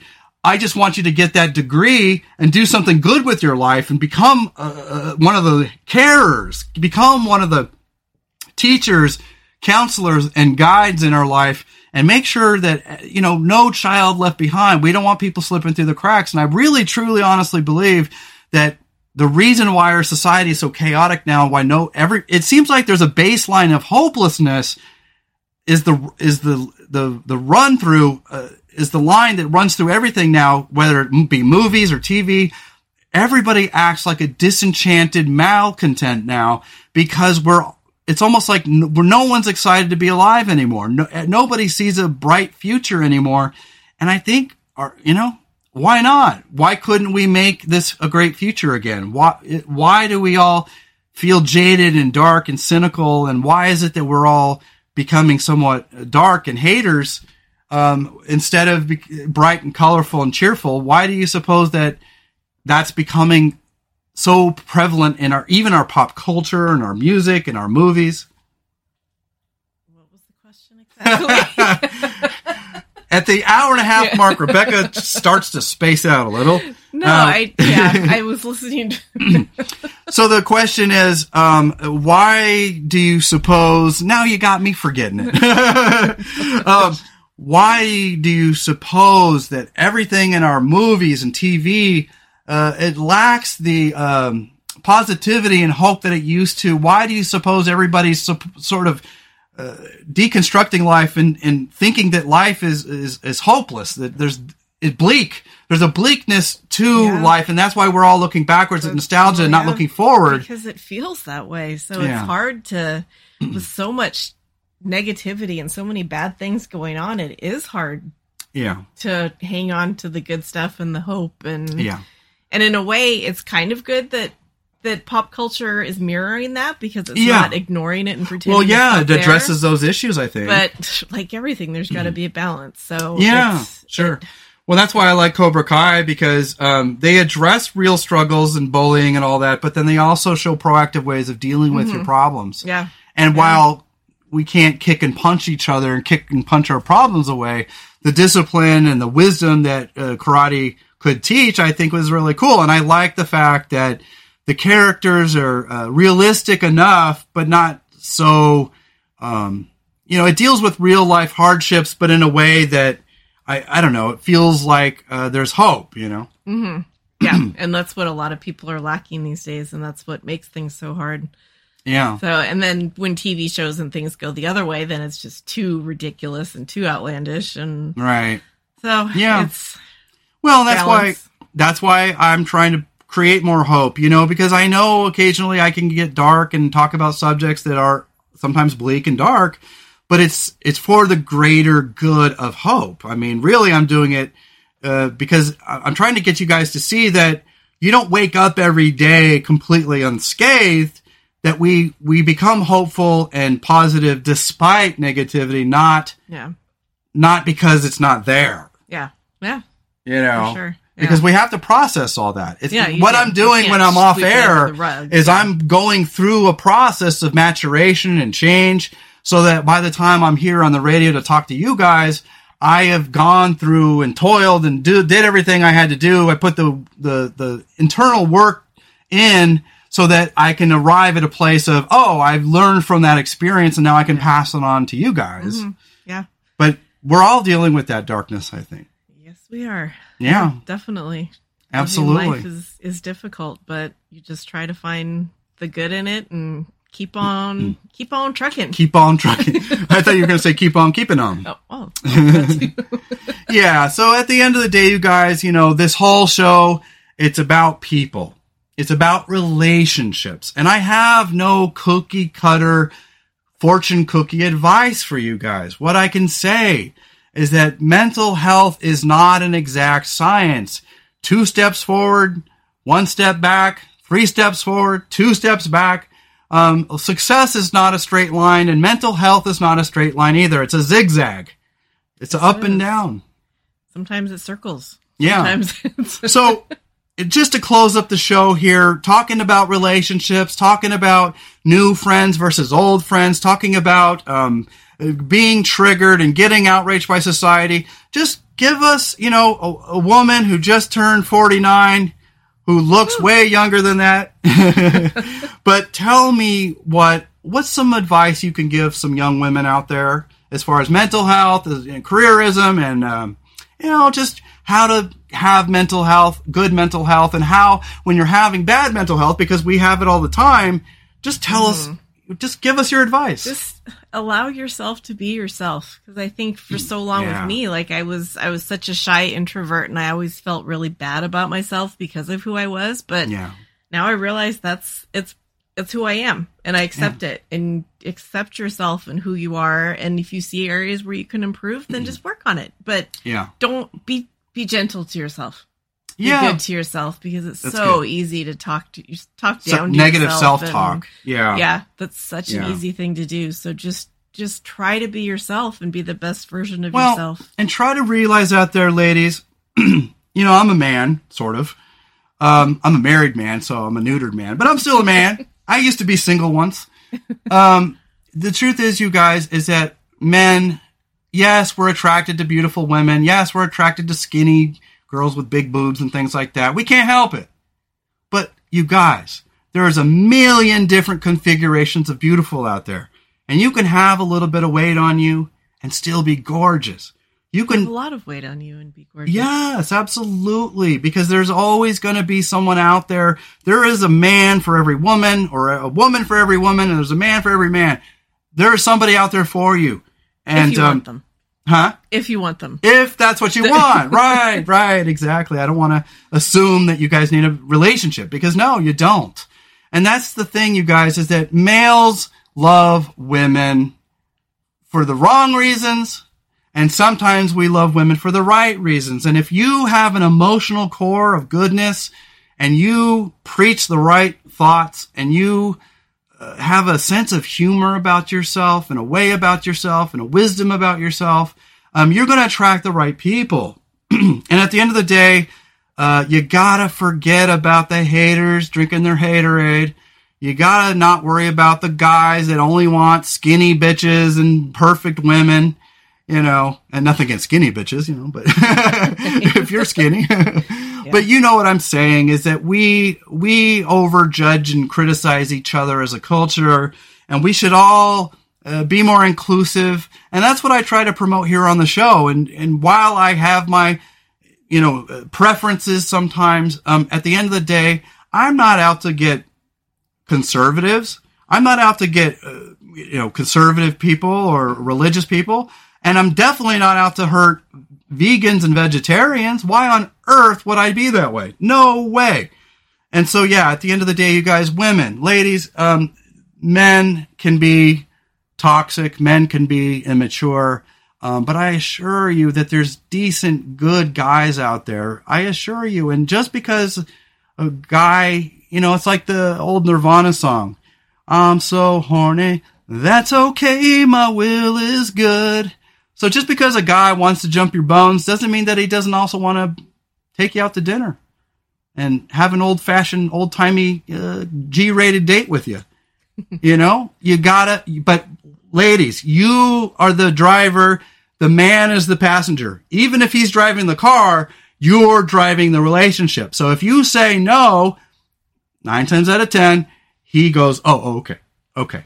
And if you can drive, have the self-confidence and self-esteem to drive the relationship, whether it be a man or a woman, I'm not trying to exclude anybody, but Um, but if you're in a relationship with a man or a woman, whatever the case might be, um, realize, ladies, that um, men, yes, we're just horny dogs and, and we can't help it.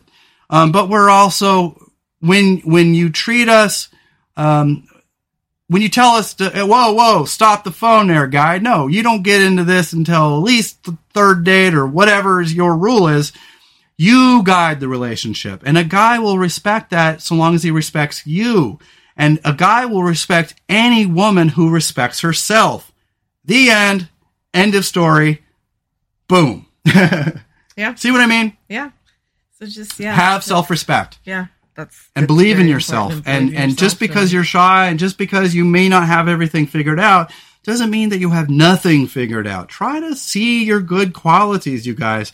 And at the end of the day, when it comes to relationships, you know, sometimes we need our new friends because they see who we are now and not who we were then. Absolutely. You know, yeah. um, but at the end of the day, uh, what it boils down to is self-respect. And I have written here, this is the last topic, ego versus self-respect. Um, there is a big difference between um, having ego, too much ego, and having not enough ego. And and like I said, if you want to do anything in this world, it's kind of like the Chris Cornell song. You have to have a backbone to live in this world. Get up, get on the floor, yeah. Sing, get up. Okay, do something more. Okay, uh, you need a backbone.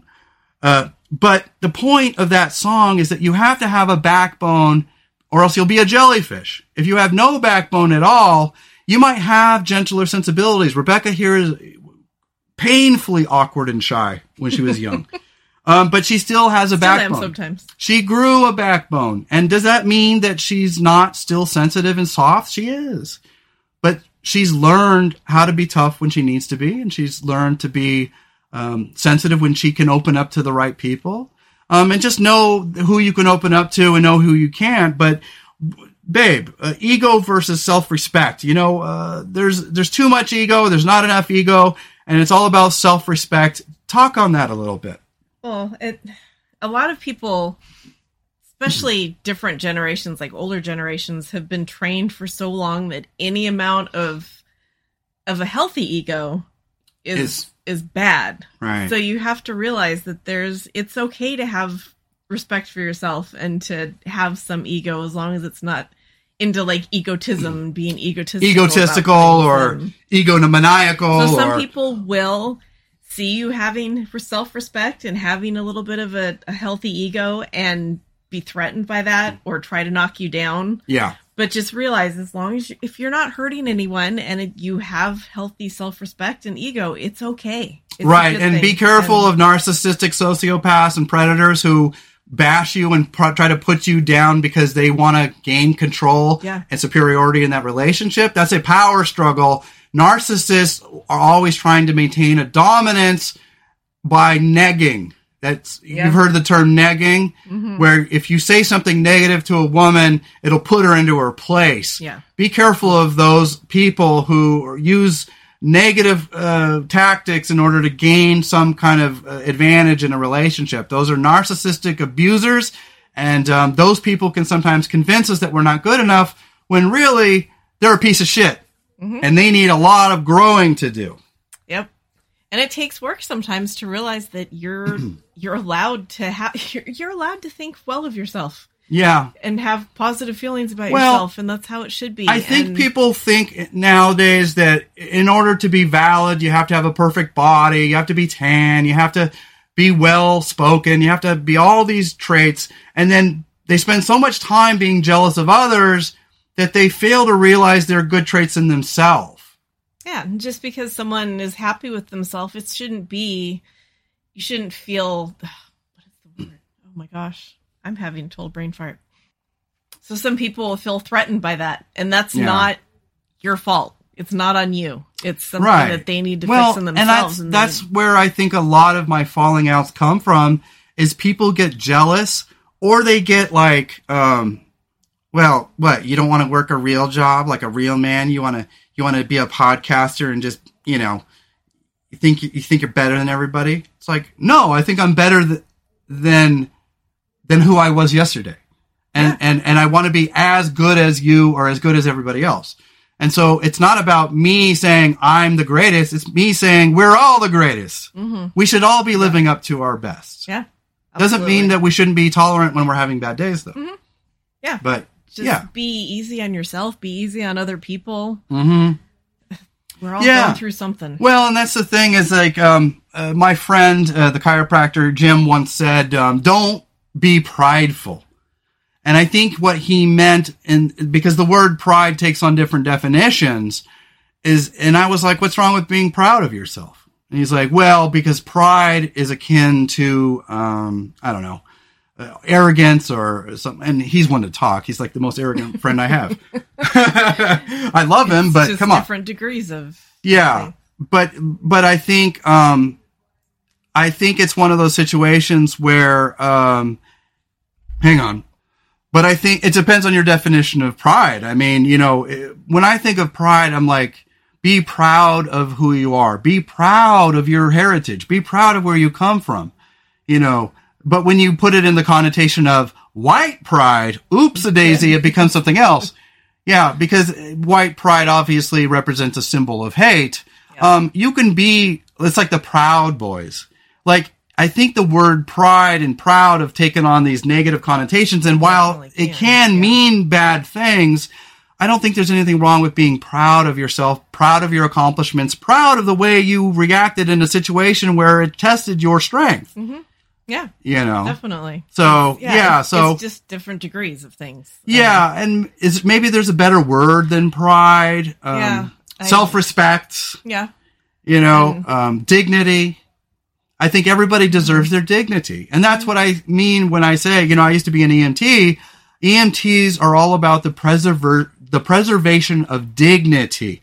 What that means is, is that we're always making sure that no matter what the situation, we're there to preserve the dignity and integrity of others. So if uh, an old lady is disrobed and unconscious, cover that up, please, for her sake, not for yours. Yeah. Um, When you see nudity, you treat it with the utmost respect and the utmost maturity. That we're always, we are here to help each other get through life's more embarrassing, life's more brutal, life's more uncaring times. And so that's why, you know, self-respect and dignity is so important, is that we have to find the pride in ourselves and, and, and hopefully not be insecure to let others be proud of themselves as well. Yeah. But but then where do we draw that line, hon? I think a lot of it just comes down to if what you're doing and how you're mm-hmm. acting hurts other people, then yeah. that's definitely a line you don't want to cross. Yeah. And you just, just try to pe- treat people with respect. Well, and, and I think, yeah, exactly. And I think there's a difference between, um, you know, being proud of yourself and have, and being a narcissist. Oh, absolutely. Or being yeah. arrogant. Mm-hmm. Because I think, what would you say arrogance is? Arrogance is is mm-hmm. an overappreciation of yourself. Yeah. Or, or you just think that, that God created you differently than someone mm-hmm. else, or the universe or you made you special. Better than other people. Right, yes. right. And that's mm-hmm. what we're trying to fight, is for systemic equality, not systemic superiority. Yeah. We want to be there to be enough jobs and equality for every race of every creed, and poor people should be able to rise up out of poverty. And the problem I see, because I'm living it, is that systemic poverty begats more systemic mm-hmm. inequality and poverty. It's engineered that way. It's engineered yeah. that way. And Absolutely. So that's why we're fighting. It's not, we're not fighting wealthy people who happen to get wealthy. You know, Brad Pitt probably grew up poor. We're fighting the people who are wealthy for whatever reason and fight to keep Especially everyone else those away who from aren't that. Trying to fight the good fight. Like yeah. when you see a wealthy person who's helping fight systemic equality, they're wealthy, but they're like, I want others to come up to where I'm at. I want peop- everyone yeah. to achieve. And it's a problem when you think, well, I've got mine. I don't want anybody else to have theirs. And you fight to, to oppress. oppress and that's people. What it feels like the difference is between the rich people on the left and the rich people on the right. Not to make this political, but is that the, a lot of the people, the rich people on the left, are trying to help systemic equality because they see this gap. They see this need for greater opportunity. Whereas the right, it's all about the Koch brothers and this dominance. Mm-hmm. And they want to manipulate and socially engineer the system to automatically help rich people uh, overthrow and empower and disempower poor mm-hmm. people. Yeah. And they, Not always, they see but people coming up and being successful as a threat to them. Yeah. And that's not, most of the time, that's not the case. It's just someone trying to live their best life, and yeah. you should be secure in where you are, but not try to put other people down. Yeah. Because you've got yours and you don't want them to get theirs. It's, it's a very selfish, very, very weird mentality to me. Absolutely. So we're, that, we're over two hours now, and I want to, damn. Yeah, I want to kind of close things up, but thank you, baby, so very much. Um, what a good talk. It was, and I was not feeling it, so I'm glad. I know, it. yeah, we're both feeling a little headachy today. Yeah. We both woke up with sore throats. We think we're getting sick. No, we don't think it's COVID, but um, no, but that feels more like a regular cold than that. Day, yeah, so and I'm just feeling headachy because yeah. it was super sunny today, and when it's been cloudy for a long time, it kind of changes the the pressure, and it gives me a headache. So I was yeah. feeling a little dizzy earlier, but I'm yeah, I'm coming around. Uh, but you guys, um, that's what this show is all about. It's about preserving the dignity and integrity of all people. Um, but sometimes in order to do that, we have to cite examples of people in our society that are perhaps not bad people, but perhaps aren't necessarily aware of the injustice and inequality that they're perpetuating. So at the end of the day, we are not fighting against, against people. We're fighting against tyranny or tyrannical systems that perpetuate the status quo. And being able to identify and recognize regressive qualities is how we move that needle over time. But we have to understand that it's, it's, it's, it's, you know, incremental. You're not going to get what you want every day. Yeah. Nope. So, um, but you guys, so thank you very much. This show, you know, it's all about people and life and relationships. So enjoy your new relationships, enjoy your old relationships. Um, but at the end of the day, you know, just I think really what it boils down to is if you have some deep-seated anger or hatred, get it, excise that shit, process it, do what you got to do, get it out of you. Because honestly, um, uh, there's nothing wrong with going negative from time to time. We all feel it, we all go through it. But then when it gets to be a little too much and it's going on too long and it's starting to take over your life energetically, I think that's where it boils down to, is that emotionally it's t- it takes over your life like a cancer. Yeah. Hate will, yeah. intolerance will. Um, uh, even just, you know, like when I was being more political, I was every day, I saw the world in blue and red rather than just seeing life for what it is. And while I do believe we should fight for what we believe in, I also realize that um, sometimes it can come on too strong and you're creating more harm than good. Um, so yeah, we want to fight for systemic injustice and inequality, but in a way that moves the needle, not continually divides, yeah. you know, yeah. because I understand that M S N B C's job is to get people to vote Democrat and Fox News' job is get people to vote Republican. And the truth probably lies somewhere in the middle. Um, and so you have to understand that game and where you are in that game and be self-aware enough to not get caught up in that movement.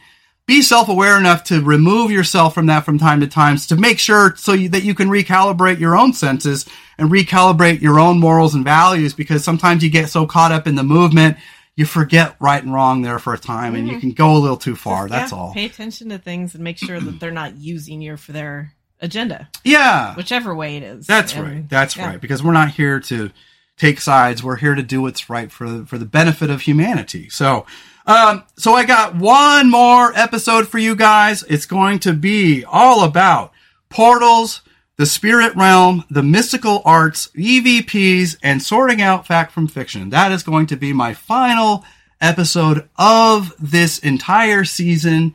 And then we will end things with a, a, a prospect of what we think is to come in season three. Um, there are more things growing than I can tell you guys. A season for me lasts about three months, you guys. So bear with me. Growth is slow. This is my first year.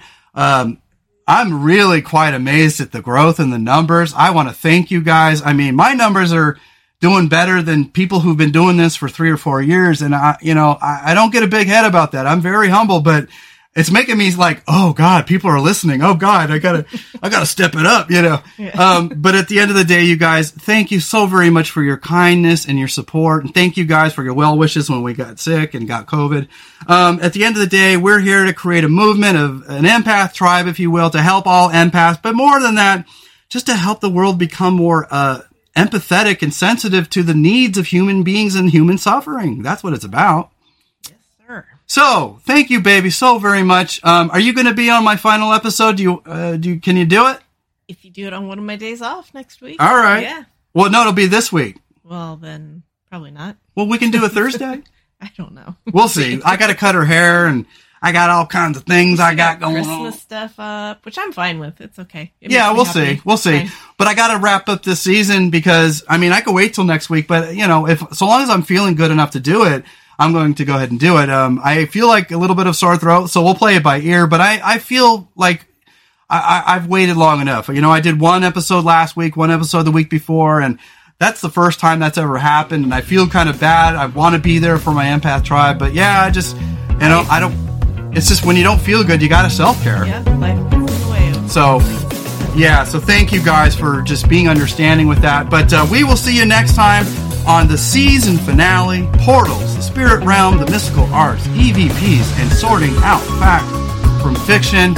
Thank you, baby, for your uh, wonderful wisdom and generosity. Ugh, I love having you on the show.